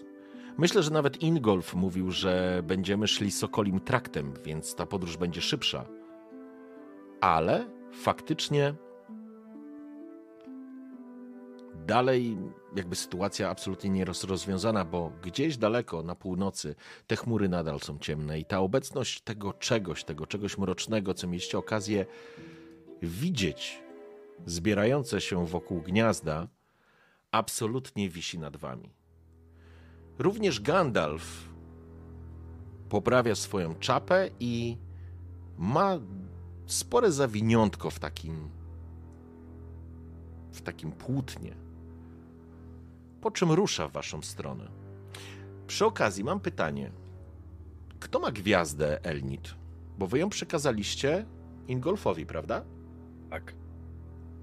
Żeby otworzył wrota. Okej. Zatem Ingolf z pewnością oddał, zwrócił tą gwiazdę. gwiazdę. Bregor prawdopodobnie tobie, bo chyba ty ją przekazywałeś. mu nie, nie, nie, jakby nie zleciliśmy, żeby przekazał tę gwiazdę e, Talandilowi. Ona miała być dla niego tym takim, wiesz, żeby go wpuścili, nie? Gdyby, No. gdyby wam się nie udało odejść. A w związku z tym, że gniazdo zostało zniszczone, armia została przynajmniej na jakiś czas powstrzymana i będziecie podróżować wspólnie, no to Ingolf Groźny zwrócił ci z pewnością tą gwiazdę, ponieważ no jest, to, jest to rzecz strażników. No okej. Kiedy przygotowujecie się powoli do drogi, Różyczka i, i rzecz jasna Robin uwijają się, pakując te wszystkie swoje garnki. Zachodzicie w głowę, jak to możliwe. Chociaż Różyczka po cichu mówi do ciebie, Robinie. Ja i tak w ogóle nie rozumiem tych krasnoludzkich zwyczajów. Zwyczajów, no daj spokój, byliśmy na urodzinach i nic nie dostaliśmy. No, poczęstował tym piwem i, i było dobre, ale... No ale, no umówmy się, Robinie. Piwo z wschodniej ćwiartki w ogóle jest nieporównywalne, no, ale jakoś tak... No ja rozumiem, różnica kultur, ale nie masz wrażenia, że nie było jakoś tak dziwnie. Wiesz, może po prostu jesteśmy w drodze. No, takie rzeczy się zdarzają. Może po prostu nie ma nic przy sobie, a, a, ale nie zapomniał. Nie, nie wiem, czy pamiętasz, kiedy były urodziny Marco i, i Blanco, kiedy e, byli wtedy e, w drodze i, i, nie mogli podarować e, wszystkim. To mi opowiadał wuj Reginard. To wtedy zapowiedzieli, że jak tylko wrócą w ciągu dwóch dni, na pewno urządzą dodatkowe urodziny. Pamiętasz? Takie dodatkowe, tamte były w drodze, a te będą z powrotem zasiadane. W końcu, co się odwlecze, e, to nie ucieszę. Zresztą pamiętasz, pamiętasz ciotka Kamelia, e, kiedy nie mogła mieć urodzin, bo leżała e, z nogą chorą i nie mogła się uwijać przy kuchni, też powiedziała, okno otwarła, poczekajcie, poczekajcie, trzy albo cztery dni miną, z powrotem przyjdziecie, udawać będziemy, że to urodziny moje, także myślę, że my to y, wypomnimy. Wsz- wsz- Wszystko, wszystko się zgadza, Robinie, absolutnie zgadzam się z tym, co mówisz, ale czy ty słyszałeś, aby pan Krasnolud powiedział, e, co się odwlecze, to nie uciecze, a ja mam dla was podarki przygotowane i jedynie za kilka dni, jak dojdziemy e, w bardziej cywilizowane miejsce? Nic takiego nie powiedział, absolutnie. A, a, a ciotka, a, a, a ciotka po trzech dniach udawała, że druga noga miał boli i później, i później już wcale na te urodziny nie chciałam iść, bo wiedziałam, że takie wymuszone. Hobbit uczy się przez całe życie, a że krasnoludy y, żyją trochę dłużej, to y, może trzeba go po prostu nauczyć. Wystarczy, że raz na jakiś czas ty mu przypomnisz, ja mu przypomnę i wtedy kultura krasnoludzka, która jest zdecydowanie niższa od kultury y, naszej hobbickiej, co zresztą widać przy kulturze stołu. Myślę, że czegoś nasz przyjaciel się nauczy, a jak się nauczy, to na podarek na pewno będziemy liczyć. Zresztą możemy mu pomóc pakować, to nie jest problem. E, Przecież jest sam, gdyby był tu z całą rodziną, pewnie by mu pomogli, ale to nie jest problem ani dla ciebie, ani dla mnie, Różyczko. Będziemy pakować i te podarki na pewno każdy z nas otrzyma. I to jest pewien, tylko musimy. Musimy być e, kulturalni i nie możemy mu prosto w oczy powiedzieć, że my czekamy na te podarki, bo to nie przystoi. Więc e, rozmawiajmy e, tak niby nic, ale na tyle głośno, żeby pan Krasnolud usłyszał, że wszakże powinien przygotować dla nas te podarki, no bo to jest, no to w końcu były jego urodziny. Razem świętowaliśmy.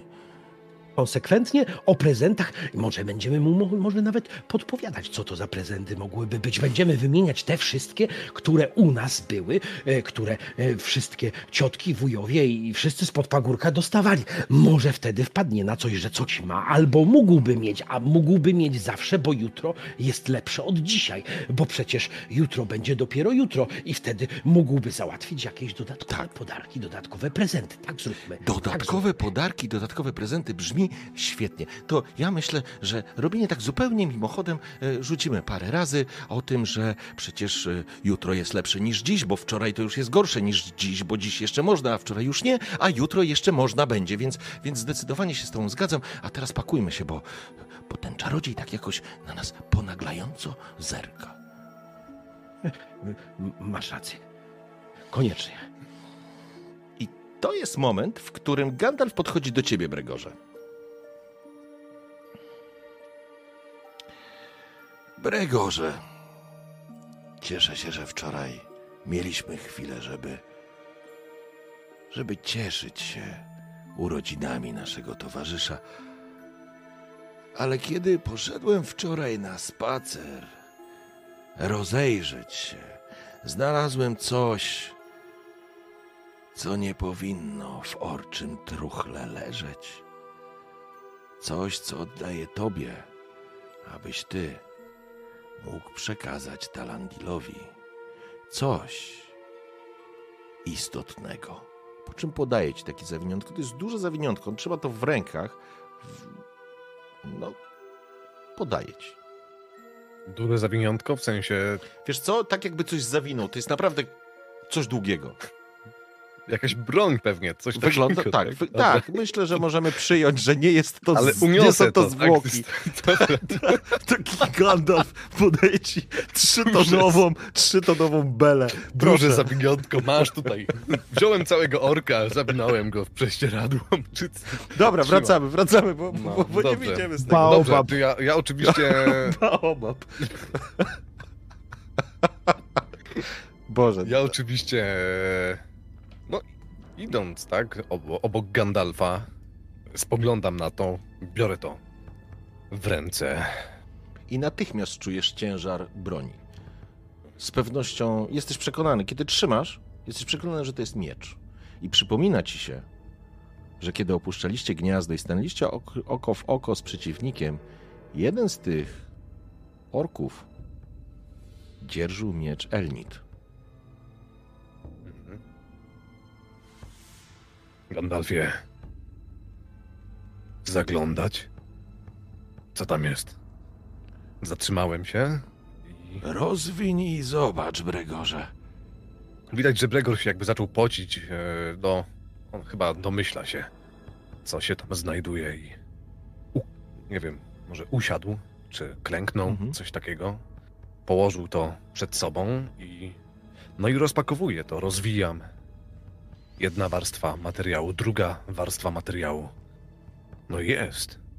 Faktycznie lekko postrzępiony, ale no jest. I kiedy rozwijasz to, twoim oczom ukazuje się miecz i to jest miecz Elnit, zdecydowanie. Ale dlaczego zwróciłeś na niego kiedyś taką uwagę i tak przykuł twoją uwagę? Ta broń jest niezwykła. Jest wykuta w starożytnych czasach. To jest broń z Numenoru. Widać kunszt rzemieślników, którzy to przed wiekami kuli.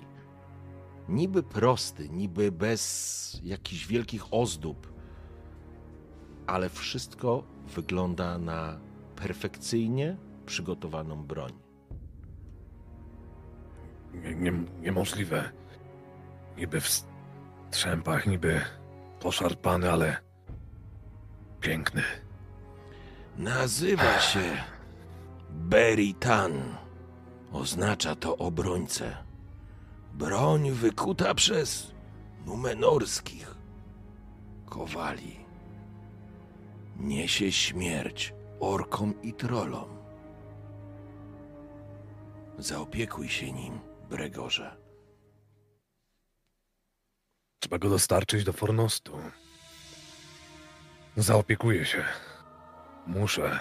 Jestem to winien jego właścicielce. Dziękuję, Gandalfie. Wiele dla mnie znaczy. Uśmiecha się. Wiem, że będziesz wiedział, co z nim zrobić, Bregorze. Robinie, Różyczko, czy jesteście już gotowi? A gdzie pan krasnolud? A elfka? Panienka Sinarn? Ingolfie, czy twoi ludzie są gotowi?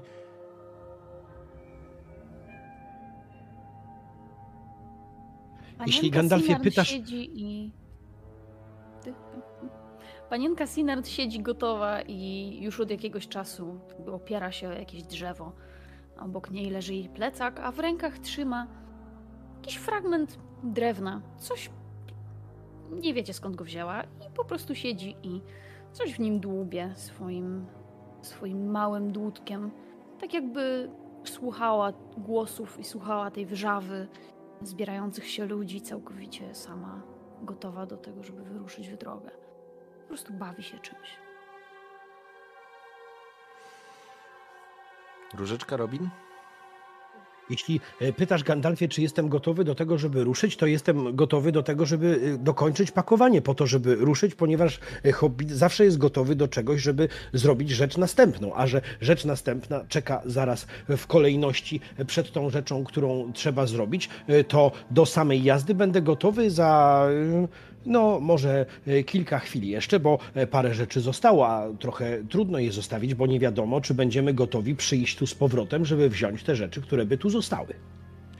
E, I w dobrym guście jest wyruszyć po śniadaniu przed drugim śniadaniem, bo kiedy zacznie się pora na drugie śniadanie, to trzeba będzie zostać i, i, i, śniadać, a, a potem to już tylko krok do prawie pory obiadowej i, i... Zbierajcie się, hobbici. A gdzie nasz... Ja nigdy nie wiem, solenizant czy jubilat, bo ja, ja nie wiem. Soleniza. O rodziny ma solenizant, okej. A gdzie nas... Dobra, solenizant. To, że Gandalf zadał to pytanie nie było dziwne, ponieważ rzeczywiście od samego ranka o Bramborze nie było nie tylko widu, ale ani słychu. Tak jak wczorajszego dnia słychać go było praktycznie w całym obozie. E, jego, i, i, i jego pogadanki, przyśpiewki i tak dalej. Em, a później wznoszenie kilku toastów z rzędu i jeszcze na drugą nóżkę po raz dziesiąty. Em, tymczasem Brambor wstał bardzo, bardzo wcześnie. Hmm, Może z lek lekko, lekko szumiało mu w głowie, ale to bardzo szybko przeszło, bo u krasnoludów bardzo szybko to przechodzi. Ale wstał bardzo, bardzo wcześnie, dokładnie sprawdził cały swój ekwipunek, sprawdził dokładnie zawartość swoich, y, swojego plecaka. E, sprawdził stan swojego oczywiście pancerza, zbroi, swojego topora, żeby wszystko było w jak najlepszym porządku, no bo krasnolud może co prawda chodzić cały zaśmierdziały i brudny, ale oręż musi mieć w jak najlepszym porządku.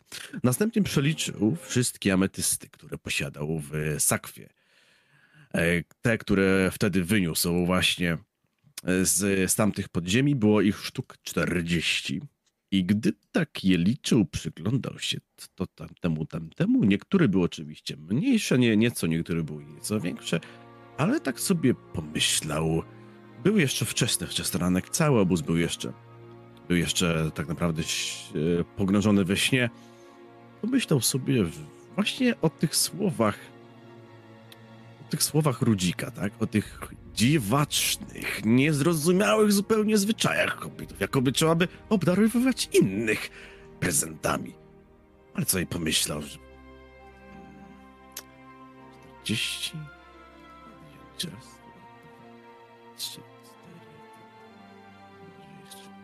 Coś cię wycina albo... a, to to mój, mój mikrofon, mój mikrofon. Jak sobie pomyślał, że no 40, to tutaj odjąć 1, 2, 3, 4, to będzie 36 w przeliczeniu na srebro. Dobrze, przeliczeniu na złoto, to, no, to, to w sumie... A, niech mi tam, niech se stracę. Gdzieś tam sobie w ustronnym miejscu rozłożył zestaw swoich narzędzi, których miał właśnie, miało całe zawiniątko, kunsztownych narzędzi krasnoludzkich, e, co do których, gdyby go zobaczono, jak się im posługuje, nikt by w to nie uwierzył, że, że krasnolud o takich łapskach niemalże mm, posinaczonych, po, y, zaprawionych w boju, stwardniałych, potrafi się posługiwać tak delikatnymi na pozór sprzętami. I wziął się za robotę. I teraz pytanie, mogę użyć rzemiosła? A co chcesz zrobić? Chcę zrobić e, z tych właśnie ametystów, chcę kilka z nich przerobić na figurki. Okej. Dobrze, rzucaj rzemiosło. Możesz pa- pa- Pamiętajcie, że macie tutaj nadzieję, którą możecie palić. E, To daje wam dodatkową No właśnie, kostkę, ewentualnie Jak działało? E, Ja tu kapa pa- palę przed czy po rzucie? przed, bo wtedy dodajesz sobie kostkę. Jeżeli macie jakiś wyróżnik, który by ci pasował, który by, e, który by ci pomógł, ale tutaj nie masz nic takiego, to wtedy. Mm, Mam plus do rzemiosła krasnoludzkie narzędzia. A widzisz, no to to już jak spalisz nadzieję, to będziesz miał plus dwie kości. Mhm, No dobra, no to robię, plus dwie, okej? No. Mm, super. Ekstraordynarny. O, stary! No, To jest siedział, majstersztyk. siedział. To jest Mhm. majstersztyk. Nie są może to wiesz, bo to są klejnoty, więc nie wiem, co mógłbyś z tego zrobić, ale, ale Bardziej pilniczkiem właśnie, coś Okej. takiego, nie, nie jakimś młotem czy tam, bo to rozwalił. Małego, też, małe, nie? małe bramborki takie. stary, no to, no to majstersztyk. Masz dwa dodatkowe sukcesy, więc e, nie dość, że to znaczy możesz to zrobić, po pierwsze, zajmie ci to bardzo mało czasu, krótko, zdążysz to zrobić i po drugie, no tak jak hobbity przygotowały dania, tak ty przygotowałeś co? No właśnie, no właśnie. Eee, kilka z kryształów ametystu, kryształów o, o barwie właśnie fioletowej, lekko różowej, ciemniejszej, to jaśniejszej. Kilka z nich co um, pokaźniejszych mm, kształtów i nadających się do obróbki szybko w rękach Brambora zamieniły się w coś zupełnie innego. Były to małe figurki, każda z nich przedstawiała tak naprawdę po przyjrzeniu się z tej czy innej perspektywy po prostu daną osobę. I to każda z tych figurek była przeznaczona właśnie dla konkretnej osoby.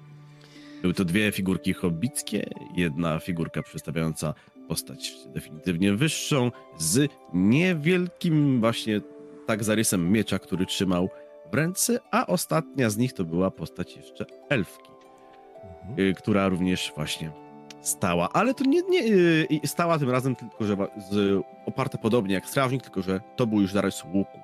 Jako, że miały jeszcze chwilkę czasu, jeszcze, je- jeszcze było słońce dopiero co wchodziło, jeszcze dopiero wszyscy się budzili, udało mu się jeszcze z jednego z kryształów, fakt, że troszkę mniejszego od pozostałych, no bo to, ale jednak udało mu się jeszcze wy, wyrzeźbić coś na wzór właśnie figury odzianej w długi płaszcz ze szpiczastym kapeluszem. Mhm. Okej. No, no ma się jeszcze. Te, ma się jeszcze tą zręczność w łapach. No, takiego, Nawet na twoje krasnoludzkie zgryźliwe oko wyszło Tak. fantastycznie. Tak, piękny kamień, doskonale się nadaje do nawet by mnie powtórzył. Dobrze, doskonale. No, gotowe. O, jest i on! Panie krasnoludzie, musimy już ruszać. Słońce wstało. O, tak, tak, jestem gotów. Aż nałożył plecak, Wszystko miał przy sobie. Figurki schował do małego woreczka. Podchodzi do drużyny. E, Wszystkiego najweselszego w pierwszym dniu po urodzinach, e, drogi krasnoludzie. Pamiętamy o, o, o tobie. Tak, tak, to, był, to były wyjątkowo udane urodziny a i, i życzenia w następny dzień e, się nie przedawniają. Życzę ci dużo, dużo, dużo e, zdrowia i, i szczęścia, panie krasnoludzie. I kiedyś może e, zawitasz do Shire, kiedy ja albo Robin będziemy mieli urodziny, to wtedy zaznajomimy cię z taką naszą tradycją. I ja już nawet wiem, co tobie przygotuję. Uśmiecha się. A, i niech ci słońce e, zawsze świeci, cho, chociaż nie zawsze w hełm, e, bo to pali. Niech to e, będzie dla ciebie podarek dnia dzisiejszego, bo to zwykle jest tak, że po podarki daje ten, kto ma urodziny, ale to tylko u nas. Przecież tego się trzymać tak bardzo nie musimy. Zwłaszcza, że jesteś panem e, e, krasnoludem, a, a my jesteśmy tylko hobbitami, ale co my tam wiemy? E, ja już jestem gotowa. Zawija tą torbę, przerzuca sobie. Ja zresztą też. No to posłuchajcie mnie. Tylko hobbity. Mm. Stałem chwilkę wcześniej i sobie pomyślałem, że w sumie dobrze by było, żebyście mieli coś, co by wam przypominało, że to nawet hobbity mogą być więcej niż tylko hobbitami. I otworzył tą sakiewkę i zaczął właśnie, rozdał właśnie każdemu po figurce, żeby nie, żeby nie okazać się tutaj mm, nie, niekulturnym, niekulturnym krzatem, proszę bardzo. Również dla, dla elfki, no i dla ciebie, strażniku, a nawet dla ciebie, Tarkunie, mam tu małe co nieco. I rozdał każdemu po, po właśnie tej, e, po, po figureczce i rzeczywiście, gdy się przyjrzycie na nie, to każda z nich przypomina po prostu To, pas, co, do, tak to, co dostaliście od krasnoluda, jest, jest faktycznie niesamowitym pokazem kunsztu i rzemiosła krasnoludzkiego. To jest aż niemożliwe. On w tych swoich wielkich, zgrabiałych, twardych paluchach, które raczej, moglibyście rzec, przywykły do trzymania topora, a, a nie jakichś misternych narzędzi. Brambor? Ten Pius, ale rzadko. Rzadko mu to w oczy powiecie, albo znajdzie się taki, kto mu powie takie rzeczy, żeby zrobił, a, spec... a musiał je zrobić, bo kojarzycie te ametysty fioletowe, które były znalezione. One faktycznie są, a właściwie kiedyś były wydo- wydobywane przez krasnoludy, teraz to jest bardzo rzadki klejnot. A teraz każde z was dostało misterną, rzeźbioną postać, która faktycznie przypomina was. Gandalf uśmieje się. Ho, ho, ho! Panie krasnoludzie! Wiedziałem, że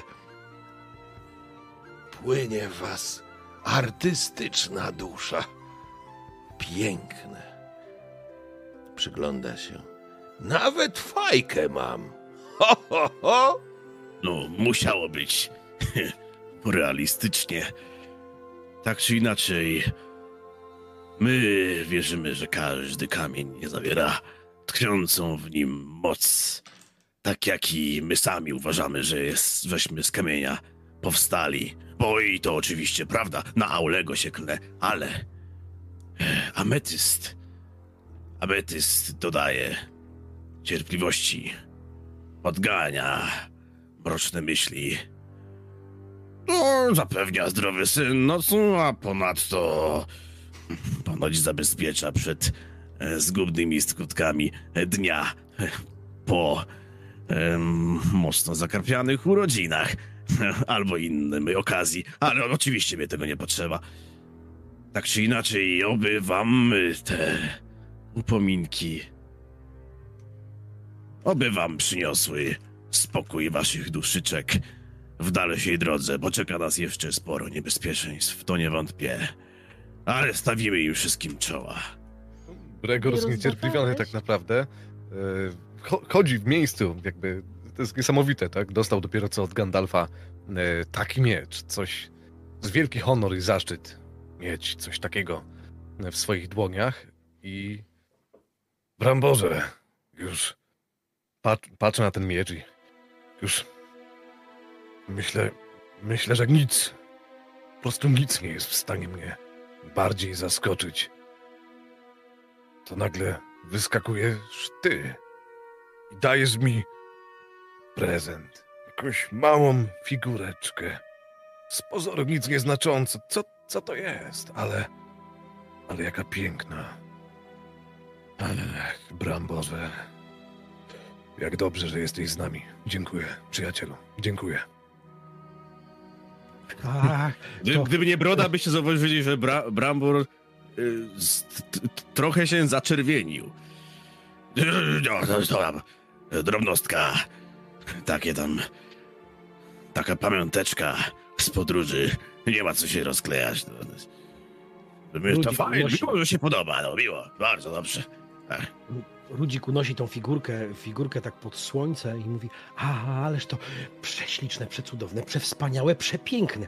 Toż to robota jest nieprzeciętna. W życiu bym nie powiedział. Brambole jest to, a jakby się bliżej przyjrzeć, to ametystowe żyłki w środku są równo z płaszczem, który mam, no, no, coś cudownego. Nie przypuszczałem, to jest mój najpiękniejszy prezent urodzinowy, który kiedykolwiek dostałem. Było ich mnóstwo różnych. E, Pełno mam w szufladzie, pełno w koszu, a- ten, ten, ten będzie na, na najpiękniejszym i najlepszym miejscu. Zresztą e, podświetlę go tak, żeby, żeby błyszczał. Bramborze. A, przecudowne. I trzymając go jak taki skarb, wyciąga jakąś chustkę, taką bawełnianą, jakąś zdobioną, którą gdzieś z pazuchy i zaczyna owijać misternie. Jak już mają owiniętą, to wyciąga z drugiej pazuchy kolejną chustkę, którą, którą owija tą chustkę z tym zawiniątkiem, więc takie zawiniątko chowa gdzieś sobie tu głęboko. Nie, nie może się złamać ani pęknąć. Coś tak e, przepięknego, przepięknego. Niesamowicie. Widzisz, tak ją kopię. Widzisz? Brambor już był wi- e, widocznie czerwony na twarzy po prostu z tego, że nie przywykł do tego, że aż, że, że, że jest tak, tak chwalony. E, i, Różeczka I nie to- za bardzo wiedział, jak, jak sobie właśnie z tym poradzić. No no, to, to taki suwenir, to to... Tak jak mówię, no, miło, że to, to znajdujecie w tym uznanie, że się podoba. O, kilka tak machniesz tam mm, pilniczkiem, młoteczkiem i wyszło jakoś tak sobie. Sinar? Sinar, no, jakby cała ta sytuacja zastała ją dalej pod samym drzewem. Jak Brambor chodził, to pewnie widział całą górę ścinków, bo Sinar zajmowała się mniej więcej tym, czym Brambor, tylko troszeczkę inaczej.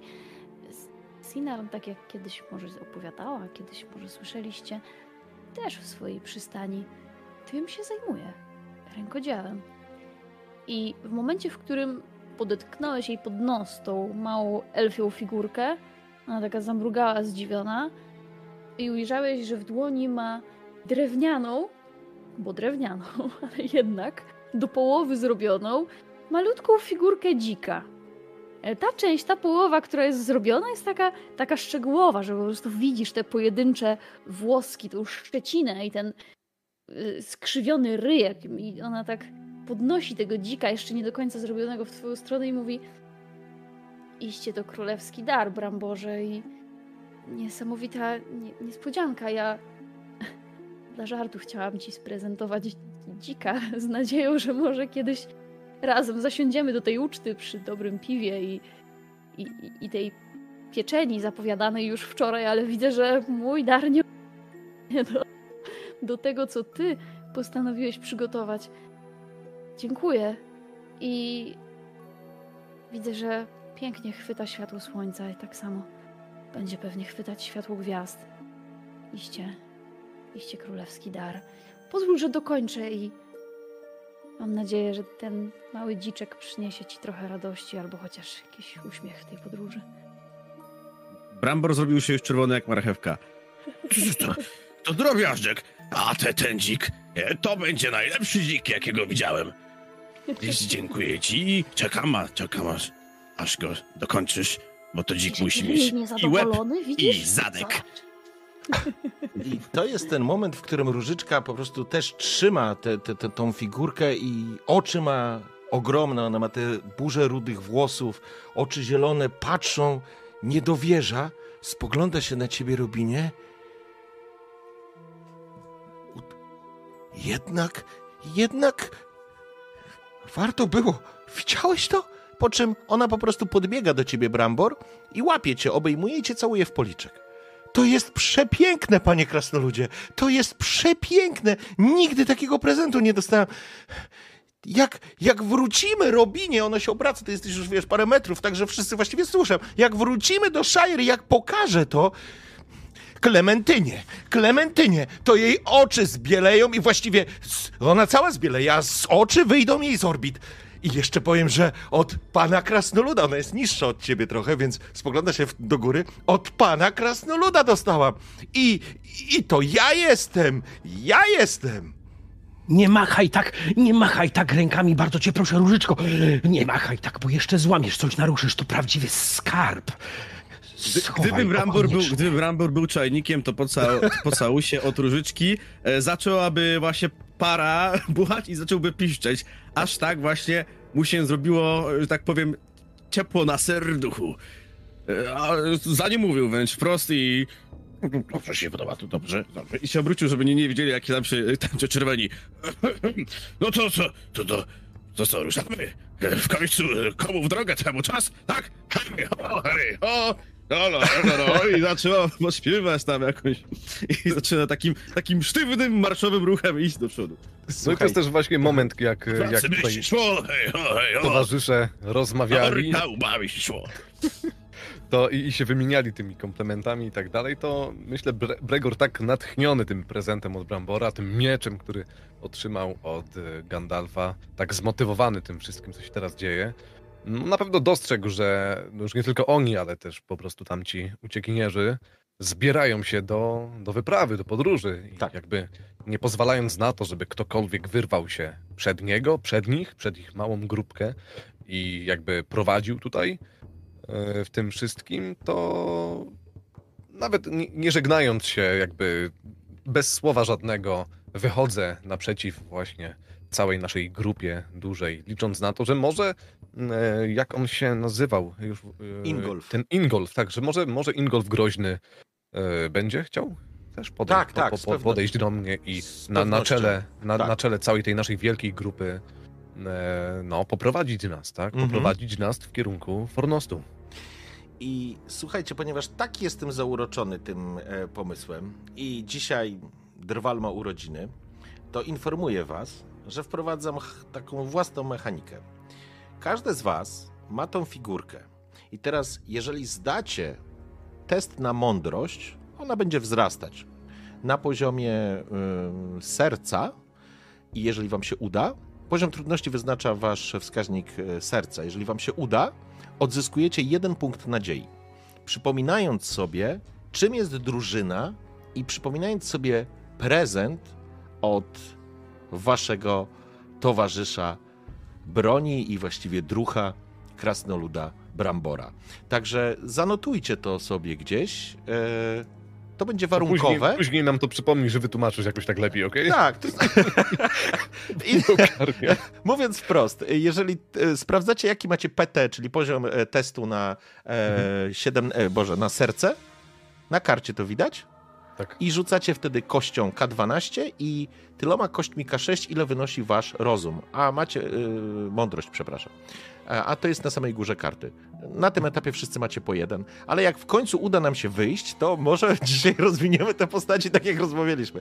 Ale e, i to będzie tak, y, to jest tak warunkowo, ale, ale to będzie fajny element. Jak będzie wam źle, smutno, już będziecie nie mieli, nie będziecie mieli tej nadziei, to kiedy sięgniecie po te figurki w dowolnej sytuacji, może być to dla was otuchą, o ile pozwolicie sobie te emocje tego miejsca i tego czasu przywołać. A ja teraz was wyganiam spod gniazda. No, Mam tylko jeszcze pytanie, bo tak, e, nie, to do kogo masz się- urodziny, do kogo masz ale to już pytanie? wystarczy. ale No, zapomniałem o czymś. Y, punkt To jak masz do cienia, czy Gandalfa, to punkty- on już poszedł. tak, Gandalf Punkty- już tam... Nie! Punkty cienia co robiły, bo tak nie do końca tak e, pamiętam. Jest cienia, piętno mój cienia drogi. I, I cień, co to, jaka była różnica? Punkty cienia zbierasz e, e, na wydarzeniach z różnego rodzaju i jeżeli one wyrównają się do twojego poziomu nadziei, to wtedy, czy przekroczą, e, to wtedy zaczyna się akcja z piętno cienia. I piętno cienia rozwija się, ta twoja ścieżka, którą masz na karcie, ścieżkę cienia. I ty masz przekleństwo zemsty. I wtedy jakby ta ścieżka cienia się pogłębia na kolejny poziom. W związku z tym zaczynają się pojawiać takie bardziej negatywne efekty, nie? Z racji Tak. tego, że, że, że Brambor teraz przezwyciężył swoją e, właśnie chęć tego, żeby tam zbierać bogactwo, to cień mu może zleci na jakoś może troszkę? Tak, y, brzuch mu zleci na kolana. Maszeruj tam. e, piękny gest. Idziemy. Słuchajcie, ja już was wyganiam, naprawdę. Już, y, już Gandalf jest tam daleko, Ingolf też i to wszyscy machają, nawet orki tam machają. Idźcie już, no idźcie już, no ile można. Nie, o, orkowie leżą i A, machają. orkowie, przepraszam, orki. Orki z papa, Majorki. na tam. papa. Tak, orki z Majorki tam skaczą jeszcze. Dobrze, słuchajcie. W związku z tym, że jest 22, jesteśmy 30 minut po standardowej e, przerwie, więc A ile mamy do Fornostu? E, Zdążymy? ja mam nadzieję, że dojdziemy dzisiaj do tego Fordostu. Słuchajcie, e, robimy przerwę higieniczną. E, 5 minut, ja wiem, Gaba. Okej, dobra, 8. Pójdźmy na kompromis. 8 i wracamy po przerwie higienicznej.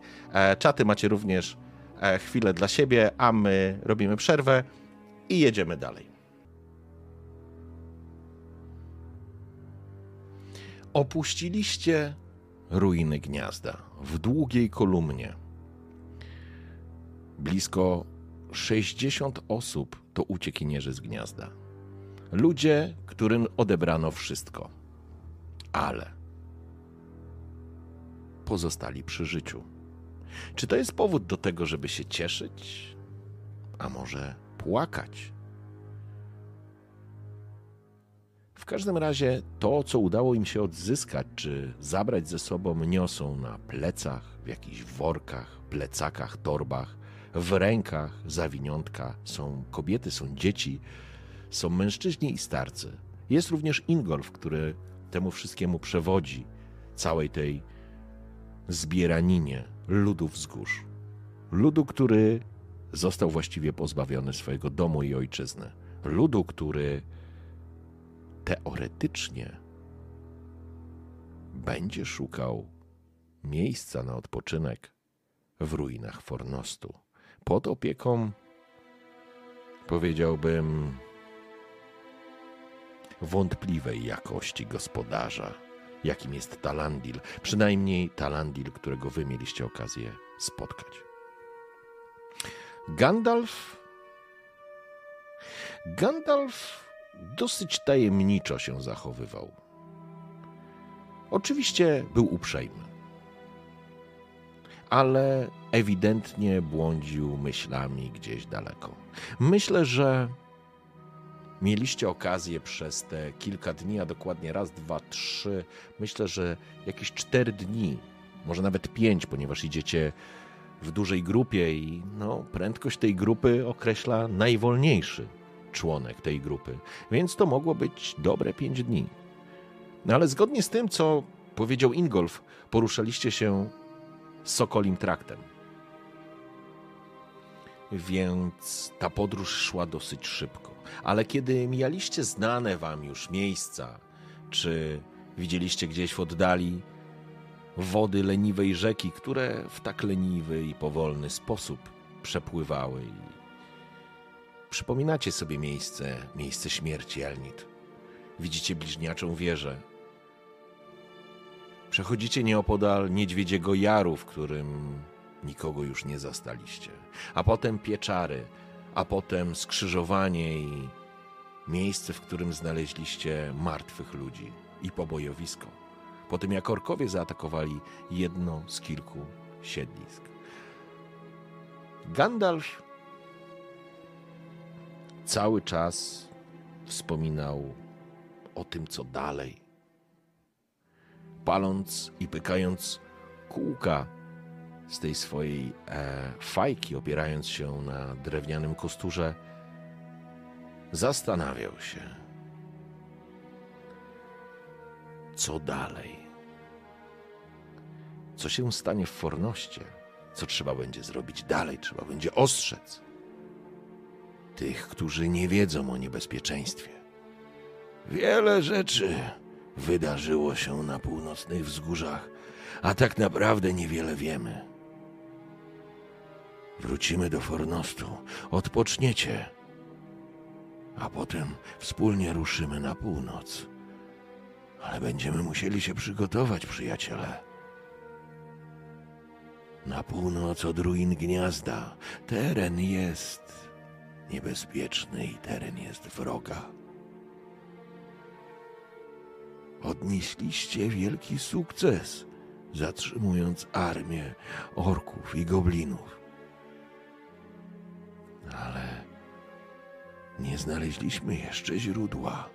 To wszystko dopiero przed nami. I kiedy podróż trwała przez pięć dni, udało się Wam pokonać ten, tą odległość dosyć bezpiecznie. To znaczy, pewnie miały miejsce jakieś drobne wypadki, ale nie było żadnego rajdu, nie było żadnego ataku. Ostatecznie można by rzec, że doszliście absolutnie bezpiecznie w okolice Fornostu, a właściwie północnej bramy.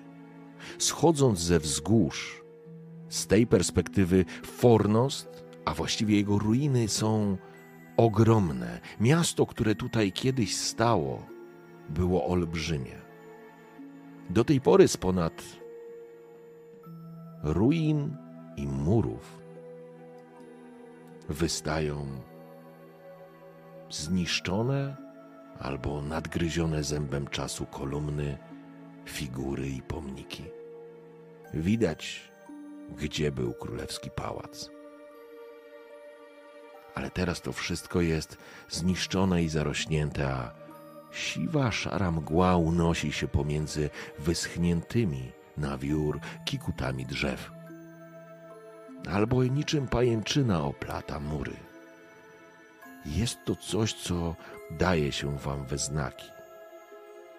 Bo z przodu Fornost, miejsce, które ma być dla was swego rodzaju bezpieczną przystanią, wydaje się być odległy i ukryty za woalem groźby i tajemnicy. A za wami, na północ, na północy grzmi i ciemne chmury nie dają wam spokoju.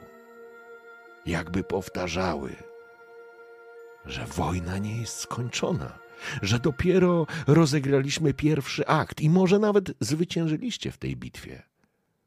Ale do końca jest jeszcze bardzo daleko. I jak każde z Was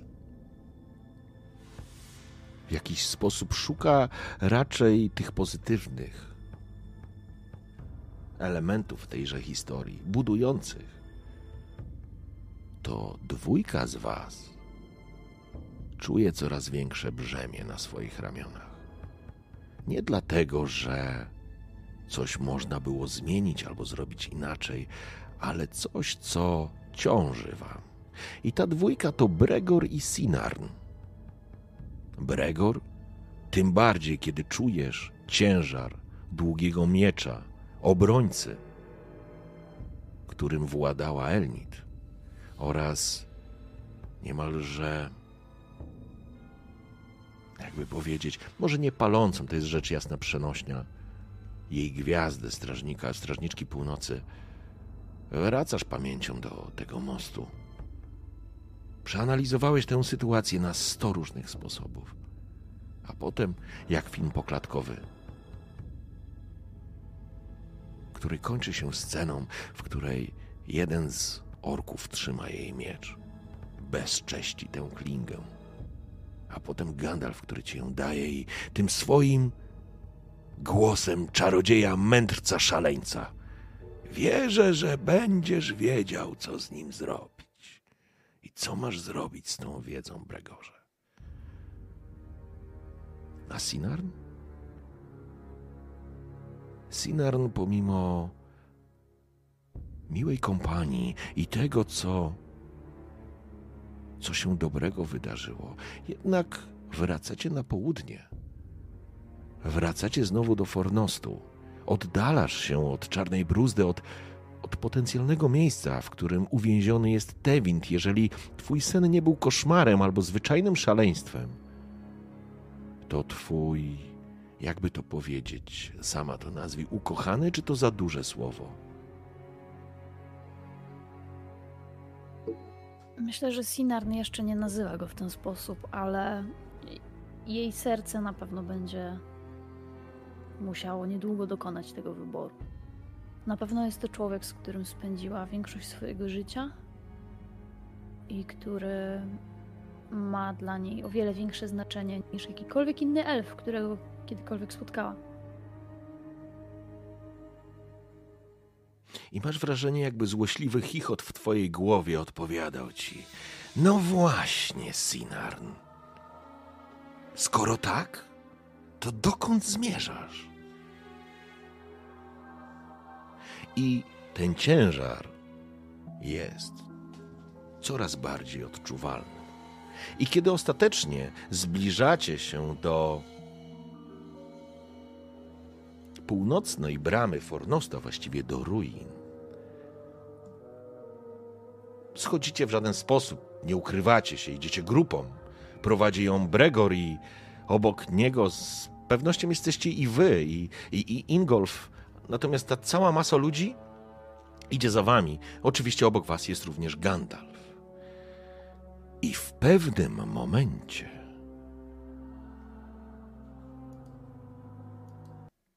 Przycięła ci się kamera. Nie. W pewnym momencie słyszycie świst strzał.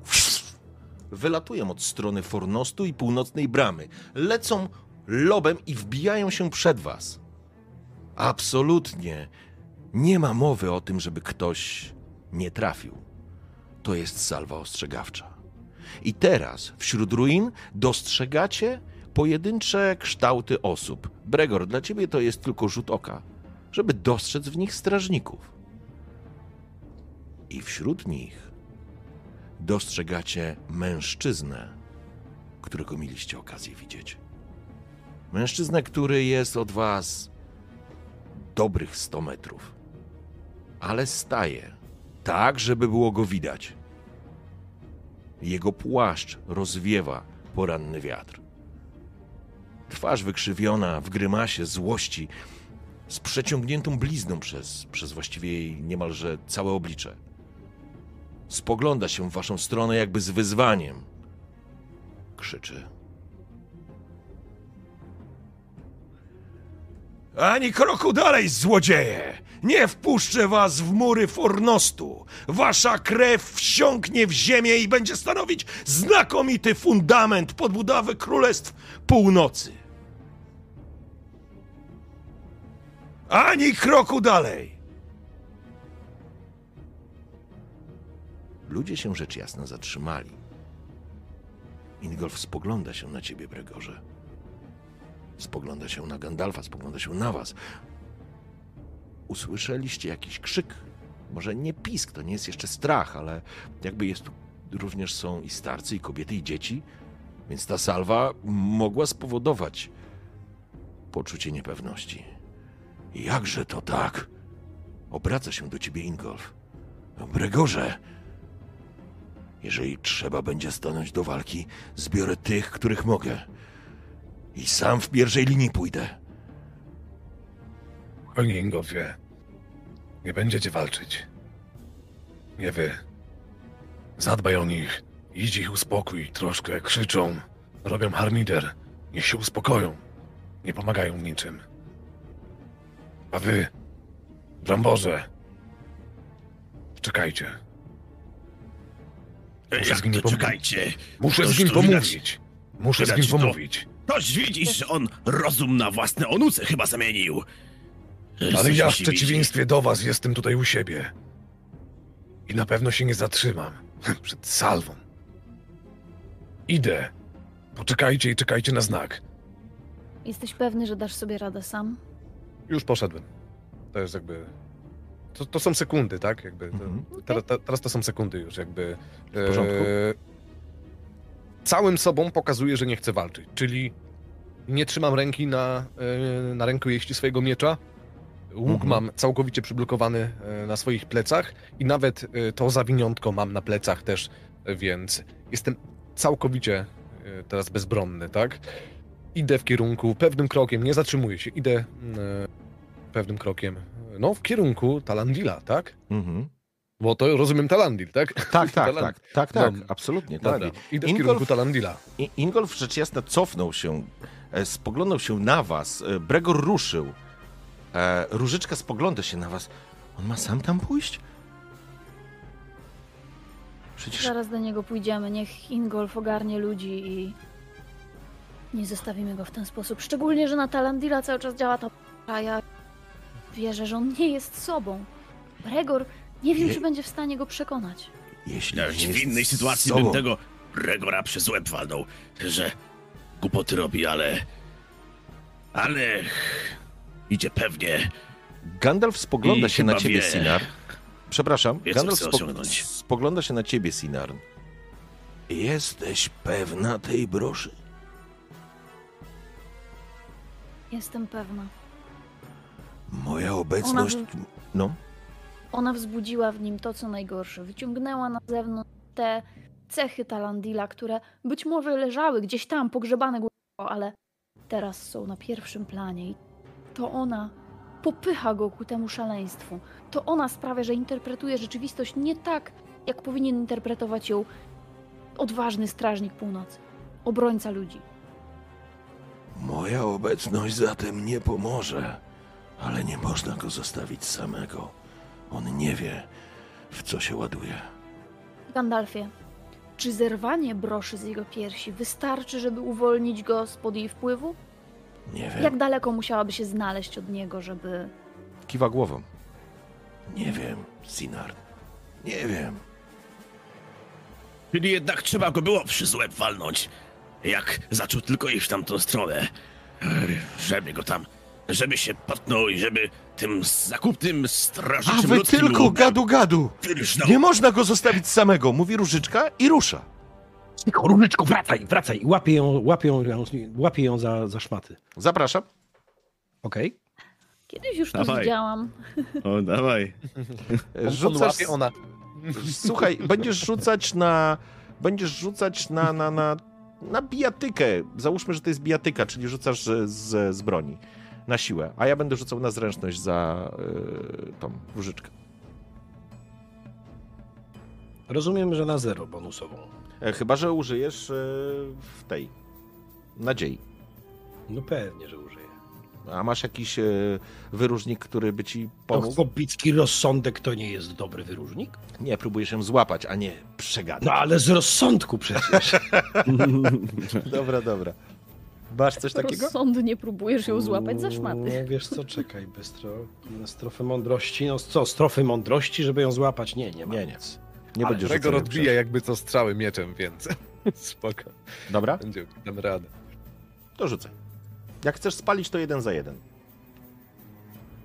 Ło, panie! 12 i to runa Gandalfa. O, Gandalf jest obok, no to... No przecież No tak, w porządku. To Gandalf może ją złapał. ja, ja, No. rzucam, ja rzucam za, za różyczkę, ale... Spokój. Nie, nie, w porządku. Słuchaj, chwytasz ją, ona się obraca. Co robisz? On sam tam idzie. Nie może zostać sam. Tam, tam idzie, bo wie najlepiej. Zostaw. Każdy z nas ma swoją rolę. Jesteśmy drużyną, rozumiesz? Cały czas mi to mówiliście. Cały czas mi to mówiliście. To jest jak, mm, jak, jak taka układanka. Bregor jest do czegoś innego, Sinar do czegoś innego i, i ty, Różyczko, też do czegoś innego i... i... Nie słyszałeś, panienki Sinar? Ten Talandil nie jest sobą. Zabije go na naszych oczach. I co Musimy wtedy? pójść za nim. Talandil nas widział, jego ludzie nas nim. Wyci wycina cię? O, wycina mnie, dobra. Um, mówię, że ludzie Talandila nas widzieli. Jeżeli nas będą wiedzieli, kim jesteśmy, niech Ingolf zajmie się tutaj tymi ludźmi, niech, niech ich zabezpieczy, tak żeby jakaś przypadkowo zbłąkana strzała nikogo nie trafiła, a my pójdziemy i spróbujemy przemówić mu do rozsądku. Być może, choć nie wiem, czy jest to w ogóle możliwe, gdyby Talandil sam zrezygnował z tej broszy i zrozumiał, że to ona tak na niego działa, może to by coś odmieniło. I to jest O, moment, to, w to, to, którym to, to. Bregor, jesteś Bo w ja tak połowie... idę w cały połowie- czas. Nie, jesteś już w połowie drogi, już właściwie wiesz. E, nie strzelają w ciebie, prawdopodobnie ciebie rozpoznają. To znaczy, Mhm. rozpoznają was bez dwóch zdań. Widzisz wy również dostrzegacie, jak Ingolf uspokaja tą swoją, tych swoich uciekinierów, żeby nie, nie, nie wpadli w jakąś panikę. Gandalf lekko mruży oczy, jego krzaczaste brwi jakby próbowały wypatrzeć, co się będzie działo. Co wy robicie? Ja? W sensie, czy on? Nie, nie, ty dojdziesz, ty już, to jest moment, w którym Ja jestem za tym, żebyśmy szli za nim. Powolnym, spokojnym krokiem. Żaden krasnolud się nie wyrywa przed szereg, żadna różyczka nigdzie nie biegnie z procą nad głową. I, i ja próbuję was namówić, żebyśmy poszli. Czekaj, poczekaj. Ja, ja, ja chcę tylko wam powiedzieć, że ostatnim razem, jak byliśmy Pięć. tutaj, jak widzieliśmy, ja odliczam, musicie podjąć decyzję. A, dobra, niech będzie. E, Schowajmy, schowajmy naszą popędliwość w buty, ale tymi butami przybierajmy w miarę rychło. Idźmy za tym gammoniem, e, jak to tylko go dorwę. Najpierw, najpierw... I to jest moment, w którym Bregor, a, przepraszam, Dobra, idziemy, idziemy. w tym momencie Bregor stajesz, to znaczy podchodzisz na odległość jakichś 20 kroków, czy, czy 30 kroków do Talandira, który wychodzi z pomiędzy, z pomiędzy tych ruin. Wychodzimy sobie naprzeciw, tak? Tak, on, on e, wychodzi, staje. Jeszcze raz przypom- przypomnisz mi, albo sobie sam przypomnę, a, bo zawsze zapominam imienia twojego ojca. E, Imię mojego ojca masz w karcie przy moim imieniu napisane. W razie. Ja sobie zapisałem specjalnie, bo też No zapomniałem. dobra, a możesz mi powiedzieć? Ojciec Bregora. No, no nie wiem. No, no nie wiem, wstydzę Okej. się. E, ta, Targon. Targon. Targon. Bregorze, synu Targona, jesteś winien mi lojalność jako strażnik północy. Kogo mi tu sprowadzasz? Czemu sprowadzasz obcych?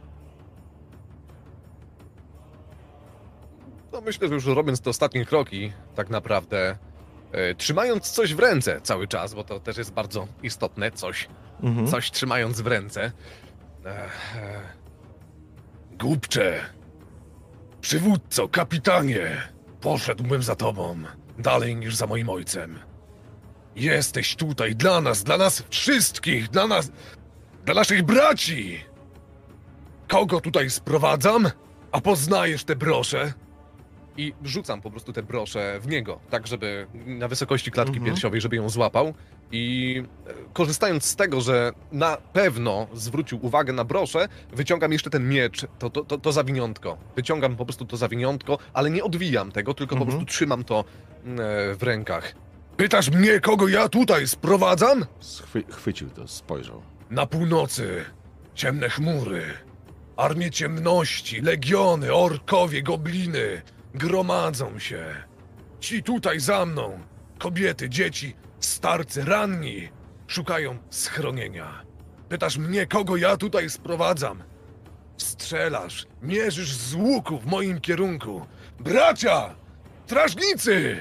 Czy nie widzicie, co się tutaj dzieje? I teraz w tym momencie rzucam po prostu jeszcze ten miecz, Mhm. właśnie też w Talandila, ale rzucam go już na tyle mocno, żeby nie, nie tyle, żeby go złapał, ale żeby go nawet może, nie wiem, przewrócić czy przepchnąć, żeby... To, to jest miecz, to jest kawał żelastwa, żeby, W porządku, żeby ale poczuł na sobie właśnie tak, na wysokości znowu klatki piersiowej, tak, rzucam Okej. e, e, w jego kierunku ten miecz. I, i powtarzam, Głupcy! rzucasz, Ty, rzuc, głupcze! rzucasz to, on to złapał. On to złapał. Spogląda cię, się na ciebie. W jego oczach tli się coś, czego nie widziałeś. W jego oczach tli się szaleństwo. Tli się coś, o czym kiedyś usłyszałeś od Brambora. Jesteś strażnikiem. Ale na mojej warcie za takie słowa mogę skrócić cię o głowę, Bregorze. Patrzę, co się z tobą stało. I w tym momencie wrócę na chwileczkę. Co wy robicie? Bo wy ruszyliście, czy patrzycie? Tak, ruszyliśmy. Okej. Idziemy spokojnym krokiem za Bregorem. Okej, więc wy jesteście mniej więcej e, w połowie tej drogi, kiedy Talandil patrzy się na ciebie. Bez broni. E, Okej. Patrzy Przynajmniej się ja, w. Nie wiem jak wy. Jeszcze mogę coś powiedzieć, czy nie? Moment, rozumiem- chwil, chwileczkę, bo, bo to jest moment, bo ty mówisz to jest, chcę wiedzieć, jakie jest ujęcie reszty drużyny. E, Talandil stoi naprzeciwko ciebie i kiedy ty wykrzyczałeś mu to, co wykrzyczałeś, przybywasz do mnie z bandytami złodziejami. Przybywasz do mnie bez Tiri Kalar, ukradzionej przez elfa. Przybywasz wraz z nim! Wskazuje palcem i ty, Bregor, nie byłeś świadomy, że oni ruszyli za tobą. I rzucasz po prostu kątem oka, no, żebyś widział. Oni są jeszcze od ciebie z jakieś 50 metrów, powiedzmy. I faktycznie dostrzegasz Robina, Różyczkę, Brambora, Sinarn oraz Gandalfa, który idzie razem z nimi. Z tym mąci wodą, z szarym wędrowcem. I śmiesz zwracać się do mnie bez szacunku. Przemyśl swoje następne słowa. Co robisz? Twoja będzie decyzja. E, Widząc, e, dostrzegając już na pewno, że idą za mną. Hmm. Widząc też, co się tak naprawdę tutaj kroi, Jaką wiedzę, to znaczy A. wiedza dla ciebie, Bregor, żebyś też miał pełną świadomość. E, jakby znaczy jest napięcie na pewno, czuję to napięcie. Nie, absolut, tak- absolutnie jest. Widzisz, że z nim jest coś nie tak, ale to znaczy nie tak, no dostrzegasz to. To jest jakby po, potwierdzają się te słowa, które już wcześniej usłyszałeś od Sinarn, ale wiesz o tym, że tutaj jest kilkudziesięciu strażników. Nie ma ich dużo, to nie jest ich 80, ale z 20-30 pewnie jest. I możesz zaryzykować i spróbować ich przekonać do siebie i dokonać swego rodzaju Dobra, przewrotu. to, Ale poczekaj, to, poczekaj. To żeby- myślę, dobra, no. no, no, żebyś no. miał świadomość. Natomiast jest to bardzo ryzykowne. Albo możesz zacząć z nim rozmawiać i wejść w tryb posłuchania.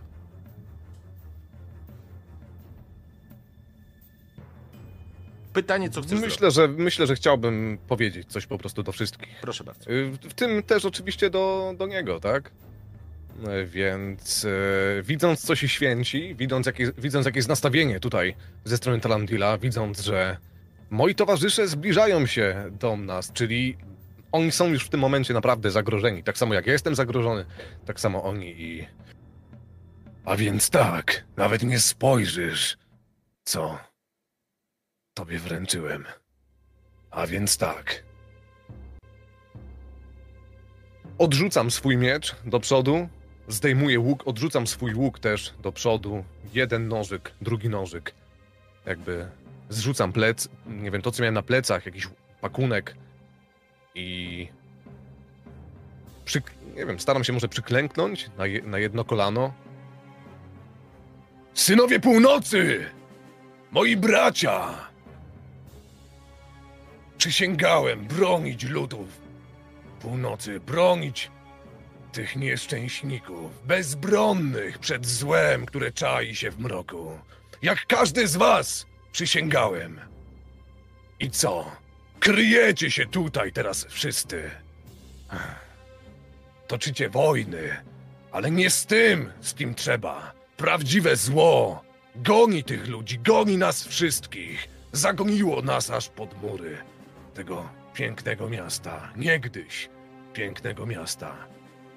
Wydaje wam się, że co, że coś budujecie, że trwacie przy jakichś legendach.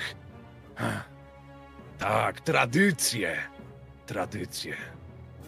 Oj, ojcze, co ja robię? Co ja tutaj robię? Jeżeli wydaje wam się, że wojna, że toczycie wojnę, że czeka was walka z tymi za moimi plecami.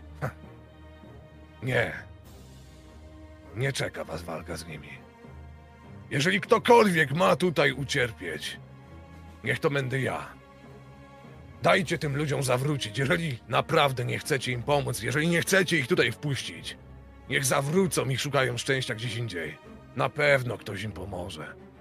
Gdzieś.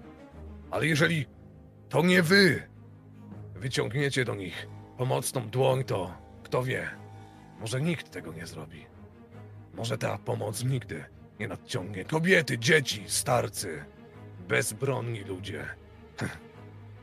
I to jest wasza walka, tak? To jest twoja walka! I teraz Mój I mój teraz. królu, to jest twoja walka, tak? Walczysz z bezbronnymi, z dziećmi. To jest twoja walka. No i teraz już z jednego kolana staram się klęknąć na dwa kolana i po prostu nadstawiam głowę. Bregor, Jeżeli, jeżeli chcą to zrobić, to niech to robią. Bregor. I wy dochodzicie, słyszycie y, Bregora, który wywrzach, wykrzykuje te słowa. Tak naprawdę w mury, bo w ruiny, bo widzicie może pojedynczych. Absolutnie oni, oni nie są widoczni. Ale zbliżacie się i dostrzegacie, i Bregor również dostrzegasz, jak, jak, jak spada to płótno, które owijało Beritan, obrońcę. Beritan! Broń Elnit. Niech tak będzie, Bregorze. W tym momencie przestajesz być strażnikiem północy. Zamachuje się do cięcia. Co robicie? Brambor biegnie i wali go z dynki. Brzuch. E, On jest, on jest w tym momencie rozpę... Roz, ro, on tutaj zobaczył tylko, że tutaj coś, coś się dzieje, że on tutaj coś tą, tą bronią się zamachuje. On jest rozpędzony w tym momencie pancerną kulą i y, y, nie, nie ma broni wyciągniętej, jeśli, więc... jeśli Brambor e, nie, z, nie uda ci się sparować tego ciosu, Hmm? a, albo nie dobiegniesz, to ten cios zetnie głowę Bregorowi. Czy ja też mogę próbować w razie czego? Pytanie, co chcecie zrobić?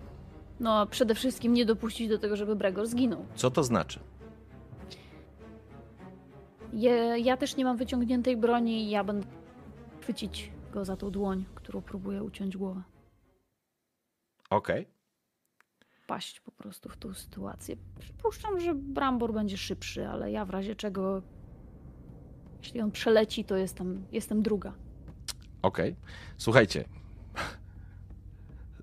Dobrze. E, Robin? No, Robin jak widzi, co się dzieje, to tak naprawdę zaczyna, zaczyna wielkiego speeda, oczywiście tymi krótkimi nóżkami, więc pewnie będzie, będzie ostatni, ale z- główki, no pewnie trafi w kolana, może ciut wyżej, ale tak naprawdę tu się dużo nie zastanawia, tu trzeba, trzeba bronić tego, który się całkowicie oddał i poddał E, i z tej wściekłości biegnąc, mając w sobie cały czas tą, em, tą dwoistość tego, że Gandalf cały, cały czas tutaj jest, biegnie y, prosto na Tarandila, krzycząc Gandalf! Co tak stoisz, czarodzieju? Okej. I to jest moment, w którym obrońca wznosi się w powietrze. W blasku porannego słońca przepięknie, przepięknie lśni ta klinga, a wy się rzucacie w stronę Bregora, właściwie próbując go obronić. W związku z tym poproszę, aby każde z was rzuciło sobie na atak, na broń, na walkę wręcz. I zobaczymy, jakie będziecie mieli wyniki.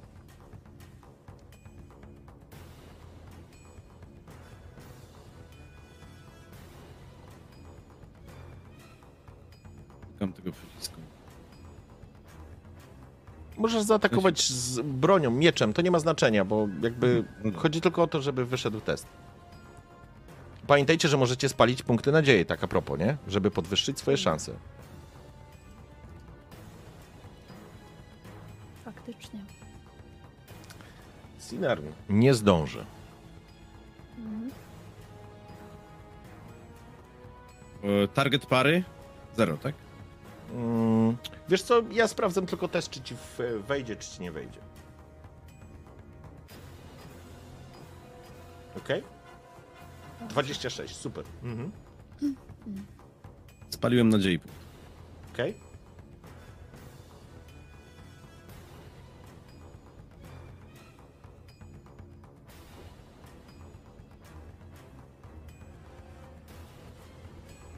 Coś jeszcze?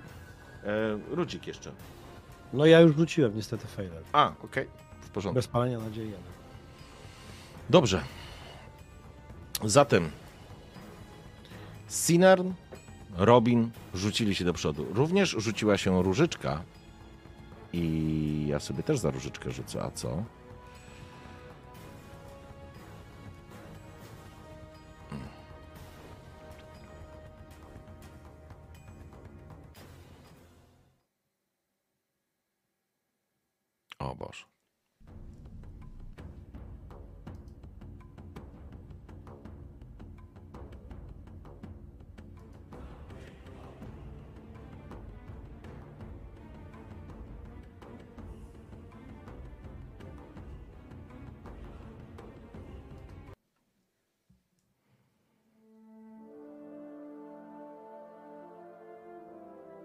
Ostrze kreśli łuk.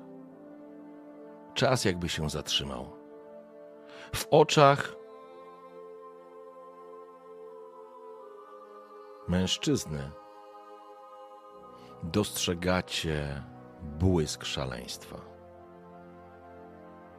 Kiedy ruszyliście w stronę Brambora, Bregora, przepraszam, i Talandila, wystrzeliły strzały. Robin, Sinar i Różyczka. Czujecie jak strzał trafia was. Jedna, druga, trzecia. Ale Brambor, nawet nie widzisz tego. Dostrzegasz tylko klingę, która z, schodzi na dół, tak aby ściąć głowę Bregora. I to jest moment, w który ty wpadasz w niego, zatrzymując. On uderza w ciebie po prostu. Ty próbowałeś go staranować i właściwie to trochę tak wygląda. On po prostu uderza w ciebie wysokością, wiesz, rękoma i, i głownią, także uderza w ciebie, ty blokujesz ten cios. I to jest moment, w którym macie wrażenie, że Sinar, Robin, Różyczka. Robin i Różyczka po prostu padacie. Was, was wywraca. Ciebie i, i Różyczkę po prostu wywraca strzała, która trafia was. Sinar, obróciłaś się, dostałaś, czujesz ból, ciemność, jakby natychmiast pojawiła się w waszych oczach. Bregor, ty nawet nie wiesz, co się dzieje, bo patrzysz w dół, czekając na, na zakończenie tej farsy. Ale tylko Sinarn i Brambor, który znalazł się w pobliżu, twarzą w twarz z Talandilem, wiecie, że to nie Talandil. Że coś w jego oczach jest bardzo nieludzkie. I macie wrażenie, jakby wśród ciemności tego przebijającego się słońca za chmur, nagle blask pojawił się za wami. A wśród ruin rozniósł się krzyk. Talandilu, synu Landila! Uwolnij się od podszeptów przeszłości i zacznij czynić swą powinność. Eriador cię potrzebuje. Czy śmierć tych ludzi i twojej bratanicy Elnit nie ma dla ciebie znaczenia? Nie takiego Talandila znałem i nie jakiego spodziewałem się spotkać pod murami tego starożytnego miasta. Kiedy promieniujący ból rozchodzi się po ciele Robina, kiedy jęk różyczki unosi się gdzieś w powietrzu, kiedy Sinaran spoglądasz się na całą sytuację, widzisz Brambora, który wpadł w tego mężczyznę, on odtrąca go. I po raz pierwszy w tym blasku dostrzegacie wszyscy, i również Bregor, że ta piękna brosza z czarną perłą w środku aż emanuje takim bijącym i może nawet wokół niego blaskiem ciemności, która jakby go oplatała jak pajęczynę. Ale na twarzy Talandila po raz pierwszy pojawia się błysk człowieczeństwa. Spogląda z przerażeniem na siebie, na miecz, na Bregora, na Brambora, który właściwie, wiesz, on, on cię w jakiś sposób odtrącił, więc stoisz obok niego. Na Gandalfa, który właściwie wychodzi do przodu z uniesioną tą różdżką, a jasność, jakby słońce, jakby spotęgowana moc pada bezpośrednio na nich. I ten głos, który roznosi się hukiem, i strażnicy, którzy opuszczają łuki w tym momencie. Jęk i ból. Sinarn, Robina i Różyczki. I Talandil, który spogląda się na broszę i zrywa ją, rzucając na ziemię. Nie. Nie. Spogląda się z niedowierzaniem.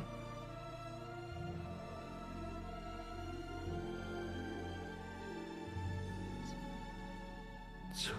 co? Nie. Przypomnij sobie, kim jesteś. Twój ród zapłacił już wystarczającą cenę. Walcz stań i broń tego starożytnego miasta. Dostrzegacie, jak Beritan unosi się ponownie. A gwiazda, nie gwiazda, tylko brosza, wśród kamieni i krzewów emanuje energią i mocą, którą wszyscy wyczuwacie. Sinarn, czujesz, jakby dotykało cię coś bardzo złego, bardzo mrocznego. Myślę, że Robin i i Różyczka tego nie dostrzegą. Brambor, widzisz to i czujesz, jak ta energia również na ciebie zaczyna oddziaływać. Ale również i Bregor. Teraz dopiero zauważyłeś. Robin, Różyczka i Sinarn zostali trafieni z łuków. A Talandil wznosi miecz. Po czym przebija broszę. Kiedy ostrze obrońcy rozbija perłę, Widzicie jak i słyszycie bardziej, jak wśród was roznosi się przerażający krzyk. A ciemność i energia, która była skumulowana w broszy, rozbita ostrzem obrońcy, unosi się nad wami i właściwie rozbija je, ją słońce czy promienie słońca, które przebijają się. Talandil pada na kolana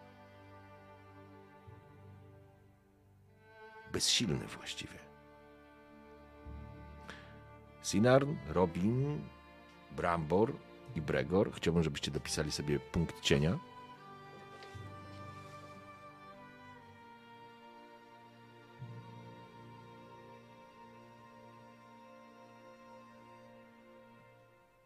Nie stójcie tak! Pomóżcie im!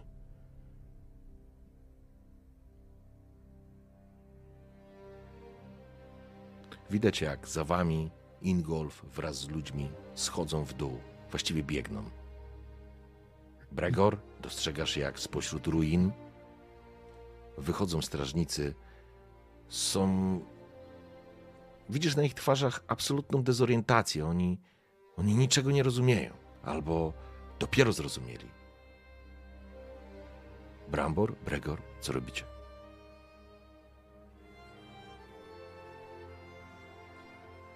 Brambor leży, nie wiem co. Nie, jak, jak, to a Brambor stoi obok. On został po prostu No odepchnięty, nie? Ale ty stoisz, nie wywrócił cię nic. No to myślę, że no wstaje, tak? Jak, jak Mhm. Ja też zostałem pewnie lekko tam odepchnięty, czy coś takiego. Nie, więc... ty klęczysz. Ty, Nie? ty, Klęczę. tobie się nic Czyli- nie stało. To, no to- cięcie, które miało ci ściąć głowę, Mhm. zostało zablokowane Dobra. przez Brambora. No to. No to mów. Zacznij. Bra... Brambor tak naprawdę wbiegając w, w Talandila, no, wbiegał, w, żeby zamiast ar, argu, siły argumentu użyć argumentu siły. I, I nie wiedział, co się stanie dalej. To, co się stało, zaskoczyło go, ale widząc, że Talandir jest już niegroźny, że nie stanowi już zagrożenia, że w tym momencie no, sam się zastanawia, co, co, co się dzieje, to, to, to w tym całym wybuchu adrenaliny, no, Brambor się naładował, to musi to gdzieś to rozładować. Podchodzi do Bregora i, i po prostu mu tak pięścią tak, tak, tak w twarz, ale tak nie, nie za mocno, nie? Po koleżeńsku. Tak po koleżeńsku, tak? Jasna cholero, zakuty łbie, to ciebie powinni nazywać. O, Bregor, zakuty łeb, będzie w sam raz do mojego kamiennego łba.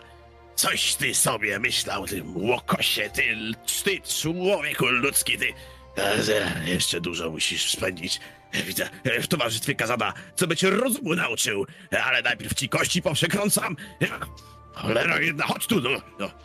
I tam podnosi, podnosi go siebie w tym momencie właśnie Bre, Bregora. No, jesteś cały. Dobrze. I widzisz teraz, że, że krasnolud po prostu panicznie się bał tego, że, że zginiesz. To był moment, kiedy bał się tego, że straci towarzysza, przyjaciela. Mm, I widzisz sz- zaszklony, że ma zaszklone po prostu oczy. Gniew, de desperacja, ale szybko się opanował, no. Klepie cię.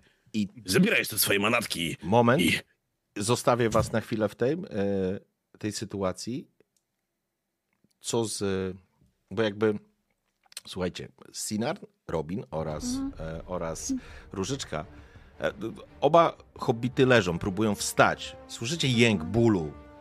No, w ich małych ciałach i zresztą w ciele z ciała Sinarn sterczy po prostu strzała, no. Co tu dużo Ja mówić. siedzę na ziemi, Mhm. trzymając się jedną ręką gdzieś tutaj za ramię, park, który został trafiony i siedzę blisko tej roztrzaskanej broszy, tak jakbym przez chwilę jeszcze nie... jakby do mnie nie dochodziło, że krwawie i że mam tą ranę. Ja na broszę, przesuwam palcami ponad nią, ponad, nie dotykając tych strzaskanych kawałków i mówię tylko po cichu, że cień opuścił to miejsce. Dobrze, Talandilu, że zrzekłeś się. Zrzekłeś się cienia i. i przejrzałeś na oczy. I Za patrząc na niego z dołu, Za późno. Za późno. Wybaczcie, Talandilu, wybaczcie mi. Ukryłem się. Próbuje wstać. otwórz oczy i bądź ponownie sobą. Widzimy się tak jakby po raz pierwszy. Jest jeszcze. Jest jeszcze czas, jest jeszcze nadzieja. Możesz jeszcze odkupić swoje błędy. Możesz jeszcze pomścić tych, których już tu z nami nie ma. I patrzę na miecz. Elnit. Nie wszystko jeszcze stracone. Bądź tym, kim powinieneś być od początku. To jest również moment, w którym do Robina i Różyczki doskakuje Gandalf. Moi mali przyjaciele, czy z wami wszystko... O co tu się wydarzyło? Podchodzi, próbuje wam pomóc. Wiesz, ten drąg pada po prostu na ziemię, on podchodzi do was i próbuje w jakiś sposób wam po prostu pomóc. Gandalf. Słyszę głos Bregora. Przeżył. Znaczy się, jest dobrze. Czy tak? Przeżył. Przeżył, ale... Ale... Ale co z wami? Ej, to nic. To nic, wykaraskam się. Różyczko! Różyczko, jesteś tam. Różyczka chyba straciła przytomność. Gandalf, co z Różyczką? Idź do niej, ja, ja sobie poradzę, ja się jakoś podniosę. Różyczka się nie odsywa, gdzie jest. Różyczko! I to jest moment, w którym oczywiście Gandalf doskakuje do Różyczki i Talandil jest złamany. To jest złamany człowiek. On, on nie potrafi wam spojrzeć w oczy. Nie potrafi tobie, Bregorze, spojrzeć w oczy. Ciemność. Ciemność zaślepiła mnie całkiem. Beridan. Elnit. Moja bratanica. Wszystko dlatego, że byłem słaby. Wybacz, Bregorze. Nie jestem godzien trzymać tego ostrza. Podaję ci. Myślę, że klękam, tak? Ponownie klękam przed nim. Może nawet troszkę ze łzami w oczach, bo w sumie cała ta sytuacja, to co się stało też razem z Bramborem tutaj, no na pewno zrobiła na Bregorze wrażenie.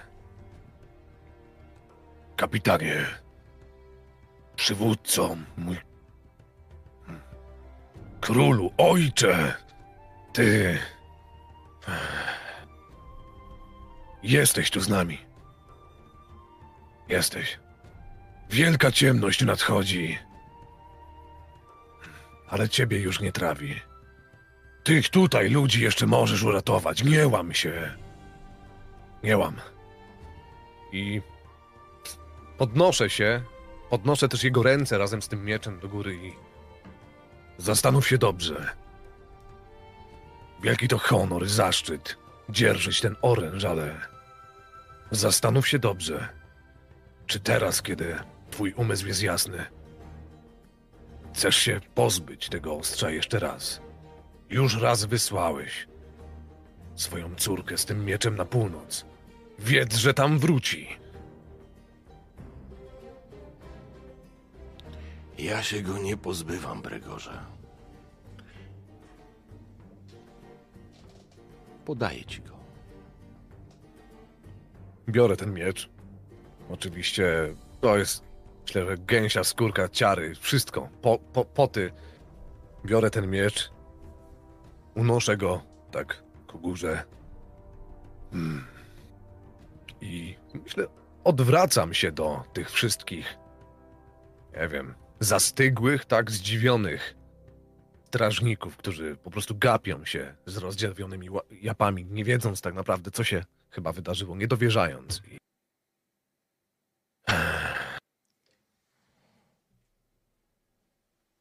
Strażnicy! Odzyskaliśmy naszego przywódcę. Odzyskamy północ. Widzicie ten miecz? Ten miecz należał do Elnit. To ona. Ona, nie wy! Ona razem z nami, z tymi prostymi ludźmi, hobbitami, z tym krasnoludem. To ona wyruszyła na północ. Ona odkryła, ona walczyła i stoczyła swój ostatni bój z tym, co się tam kryje. Ona wtedy, kiedy wy chowaliście się za tymi murami. Odwróćcie teraz te miny, odwróćcie łuki i pomóżcie tym ludziom. Oni nie stanowią dla was żadnego zagrożenia. Dla Elnit, dla północy, dla naszych przodków, dla tego, co jeszcze sobą reprezentujecie. Reprezentujemy. Odzyskamy należne nam miejsce tutaj. I pamiętajcie, co, co przyrzekaliście, co wszyscy przyrzekaliśmy. Będziemy ich chronić, chociażby kosztem swojej, swoich żyć, swojego życia. Idźcie im pomóc! A ty, Bramborze, Ja tylko kogoś jedną- innego ja, ja mógłbym tylko, się spodziewać. tylko jeszcze jedną rzecz siebie. dodam. Jedną Mhm. rzecz dodam. Kiedy wygłosiłeś to, jakby unosząc obrońcę, kiedy do Sinarn oczywiście już strażnicy czy, czy, czy ludzie Ingolfa podeszli, podobnie do Robina i Pokazuje różyczkę i Robina. E, przy Różyczce jest Gandalf, Robi, do Robina też ktoś podszedł. Wy jesteście w trójkę bliżej, bliżej, że tak powiem, Bregor, Brambor i Talandil. Ale kiedy Bregor nosisz ten miecz, masz wrażenie, że promienie słońca, które padają na to ostrze, rozbijają się w milionach refleksów. Gdyby ktoś, albo inaczej, ty tego nie widzisz, ale wy widzicie, jak Bregor stoi w takiej poświe- poświacie i wygląda jakby coś niesamowitego w tym momencie się, dokładnie w tym momencie się stało. Jakby po tym, jak to powiedziałeś, i e, zarówno Talandil, jak i strażnicy po prostu ruszyli, żeby pomóc. Jakby ten mrok wiszący nad ruinami po prostu prysł. A ty, Bramborze, zakuta pało. Zwyzywałeś mnie tutaj, ale... Raz jeszcze, w tej ostatniej chwili stanąłeś obok mnie. Stanęliśmy razem. Dziękuję, przyjacielu. Kogo innego mógłbym się tutaj spodziewać? Dziękuję. Kiedy wszyscy inni tutaj we mnie zwątpili i patrzyli na mnie z góry, ty jeden pochyliłeś się i wytrąciłeś te ostrze Talandilowi z rąk. Głową swoją. Głową. Kurwa, Tak, przyjmijmy, biorę- że biorę- faktycznie Biorę ten, ten- biorę ten jego łeb i go tak po prostu tam zasmarowuję mu łapą tę te, te jego łepetynę i przed chwilą Ej, Ej, daj, Rambor już, mnie podniósł, tak? Przytulił mnie, żeby i, i tak lekko mnie uniósł. I teraz myślę, że ten Bregor dopiero kiedy powstał z tym mieczem, z tym wszystkim, to teraz to Bregor go podnosi.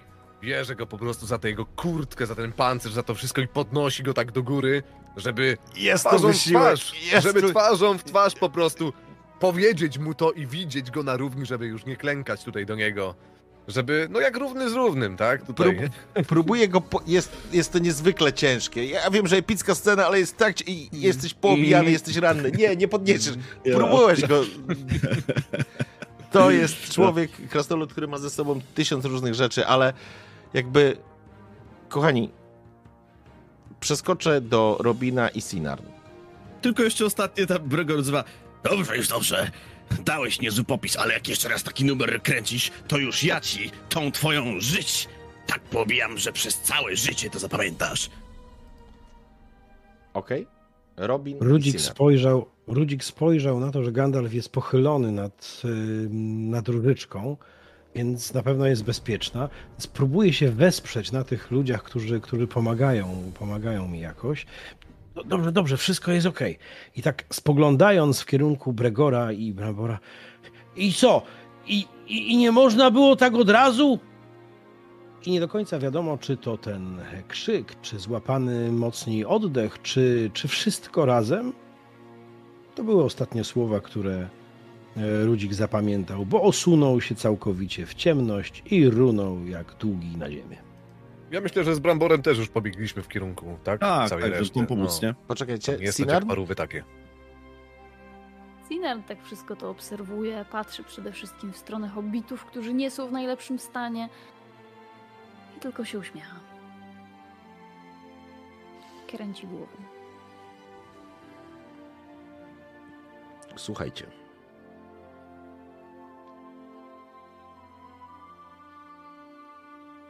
Zamykamy tą scenę,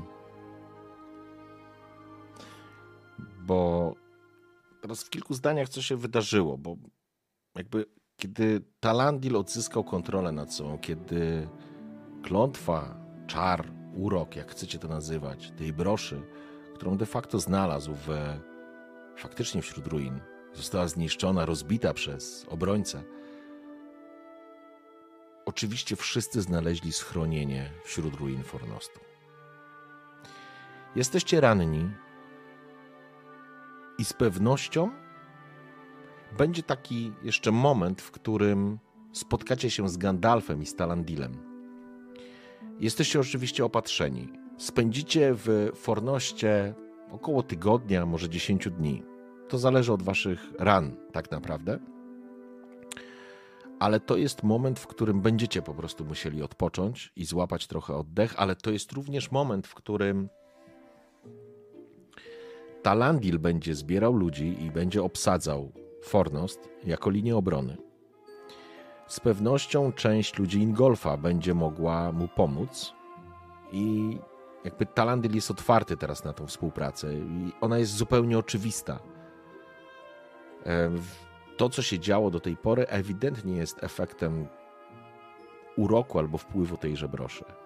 Ale niech to będzie jakieś spotkanie wśród tych ruin, gdzieś w jakiejś części zadaszonej, gdzie to jeszcze się, że tak powiem, nie wszystko osunęło czy zamieniło w, w, w, w ruinę. Stoi, siedzicie przy, przy stole. Każdy z was jest w jakiś sposób obandażowany poza bramborem. E, Myślę, że Różyczka, Różyczka niekoniecznie, nie musi być tutaj przy tej, przy tej rozmowie, więc jesteście w czwórkę plus Talandil i, a, i, i, i Gandalf.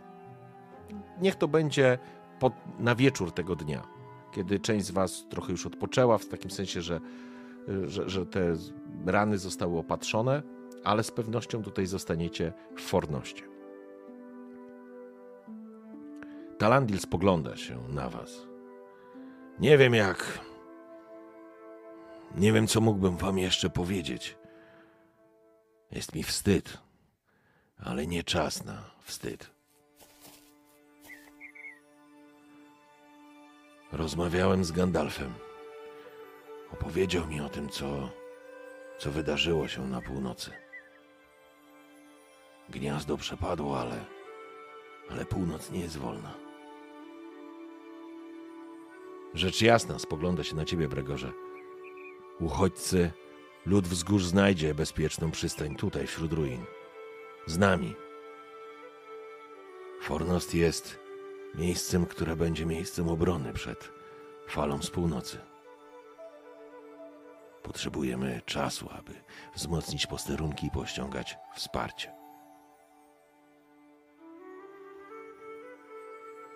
A wy potrzebujecie, moi drodzy, kilku dni odpoczynku. Ale nie martwcie się. Ja ruszę do Bri, ostrzegę ludzi przed tym, co na północy.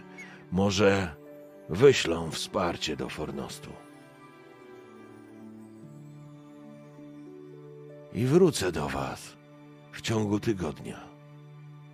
Talandil obiecał przygotować ludzi i ekwipunek na podróż.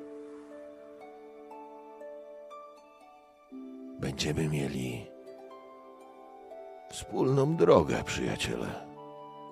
Rzecz jasna z tymi, którzy zechcą ruszyć. Obiecałem ci coś, Elfko. Ruszę z tobą. A co z wami? Jeśli myślisz, czarodzieju, że w tak. w taki chytry sposób wykluczysz mnie z tej wyprawy, to absolutnie nie. Ja ruszam z panienką Sinarni i Robin rusza ze mną. I widzicie w progu faktycznie stojącą różyczkę.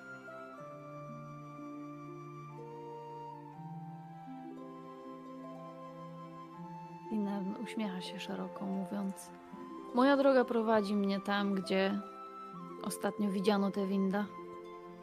Tak trochę rzucam okiem w stronę Talandila, mówiąc: Nie odnaleźliśmy ani jego, ani latarni, którą zabrał z Fornostu.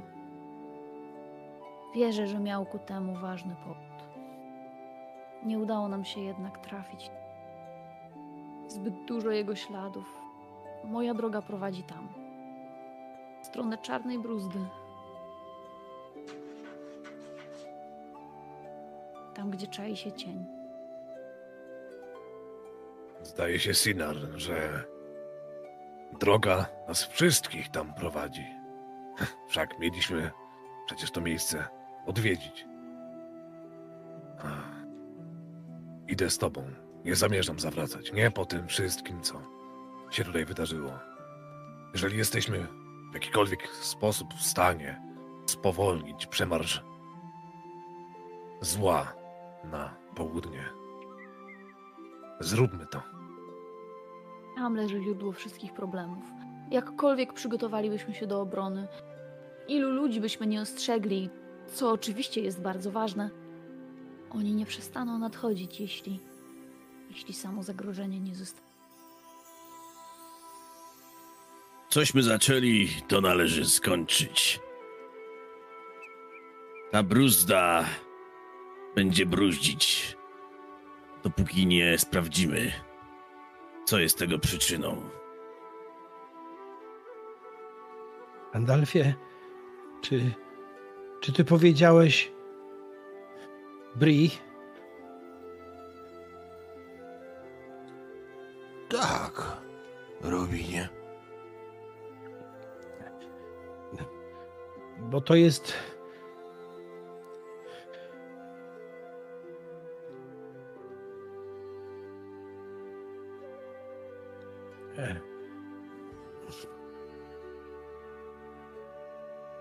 Jeszcze tam wrócimy, prawda, Gandalfie?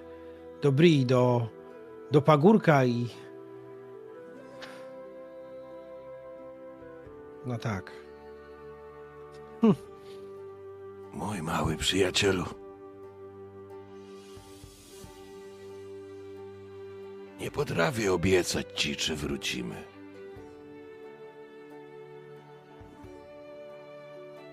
Ale z pewnością zawsze to miejsce będzie warte powrotu. Więc wierzę, że zrobimy wszystko, aby odwiedzić Bri i pagórek.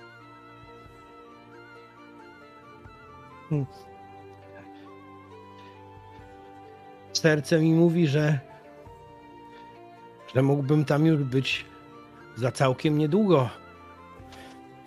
Ale nogi, nogi pójdą za tymi, którzy. Hm, którzy dali mi swoje serce. Więc Gandalfie i Bri Pagórek musi poczekać. Choć smutno trochę, ale. No cóż, może jutro, a może całkiem pojutrze, a może, hm, kto to wie, najpierw do bruzdy, potem do Bri, a potem na coś dobrego i wyśmienitego pod pagórek. Robinie, obiecuję, że przywiozę ci z Bri skarb Barnabasa. Tak na lepszy humor i na większą nadzieję. Skarb Barnabasa pamiętacie, to najlepsze piwo z Bri. Ważone przez Barnabasa, rzecz jasna. Barnabasa, skarb. Skarb. Ska skarb. Jest. Ten prezent od. Mój skarb. No, ale ten Barnabasowy. Chętnie. I to jest moment, w którym również Gandalf wyciąga swoją figurkę. A niech na tym stole będzie mapa. Po czym ustawia tą swoją figurkę na miejscu, w którym znajduje się czarna bruzda. No to nie pozostaje mi nic innego, jak tylko sięgnąć po swoją, odwinąć z jednej chusteczki, która jest bogato haftowana, i z drugiej chusteczki, która jeszcze więcej haftu, haftów ma, typowych haftów dla hobbickiego pagórka i dla całego hobbitonu. A tam, a tam fioletowy, mały hobbit, gdzie żyłki ametystu układają się równo z płaczem. I stawiam obok na mapie. I Sinarn stawia również tam swoją figurkę, jednocześnie popatrując na Gandalfa i mówi: Jak już będziesz przywoził tego skarbu Barnabasa, to i dla mnie, i dla Brambora też, jakbyś mógł. To ja bardzo chętnie. Uśmiecha się. Rzecz jasna, przecież nie jeden antałek mogę ze sobą zabrać.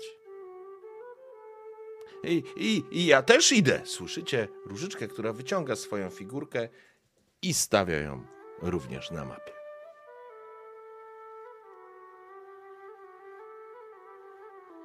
My wszyscy stoimy przy tej mapie i wszyscy Tak, ja zakładam, siebie, że, tutaj, że jesteście w tym samym pomieszczeniu. Różyczka wlazła tam po prostu w trakcie rozmowy. E, więc jest Talandil, rzecz jasna, no, wasza, wasza czwórka, Różyczka i, i Gandalf. Ach, no, to postanowione. I, I bardzo mnie cieszy, że, że pamiętałaś o, o skromnych potrzebach krasnoludzkich. I jak widać, nie tylko. Bardzo mnie to cieszy. No, tak czy... Tak tutaj... W takim razie chyba wszystko jasne. Ale zaraz.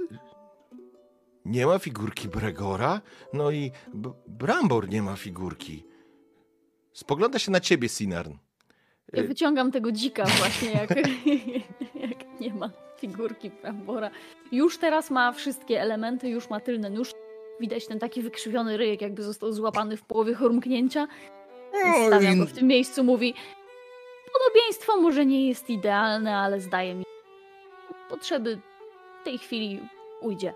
I Rzekłbym, że z pieska to całkiem, całkiem podobny. No ja tam, gdzie na mapie są figurki, opieram o to miejsce po prostu swój miecz, swój nowy miecz, tak? Mhm. Jakby nie bawiąc się w figurki już, no, opieram swój nowy miecz i jakby, czyli wszystko jasne, wyruszamy. Hm. Dobrze, niech tak będzie.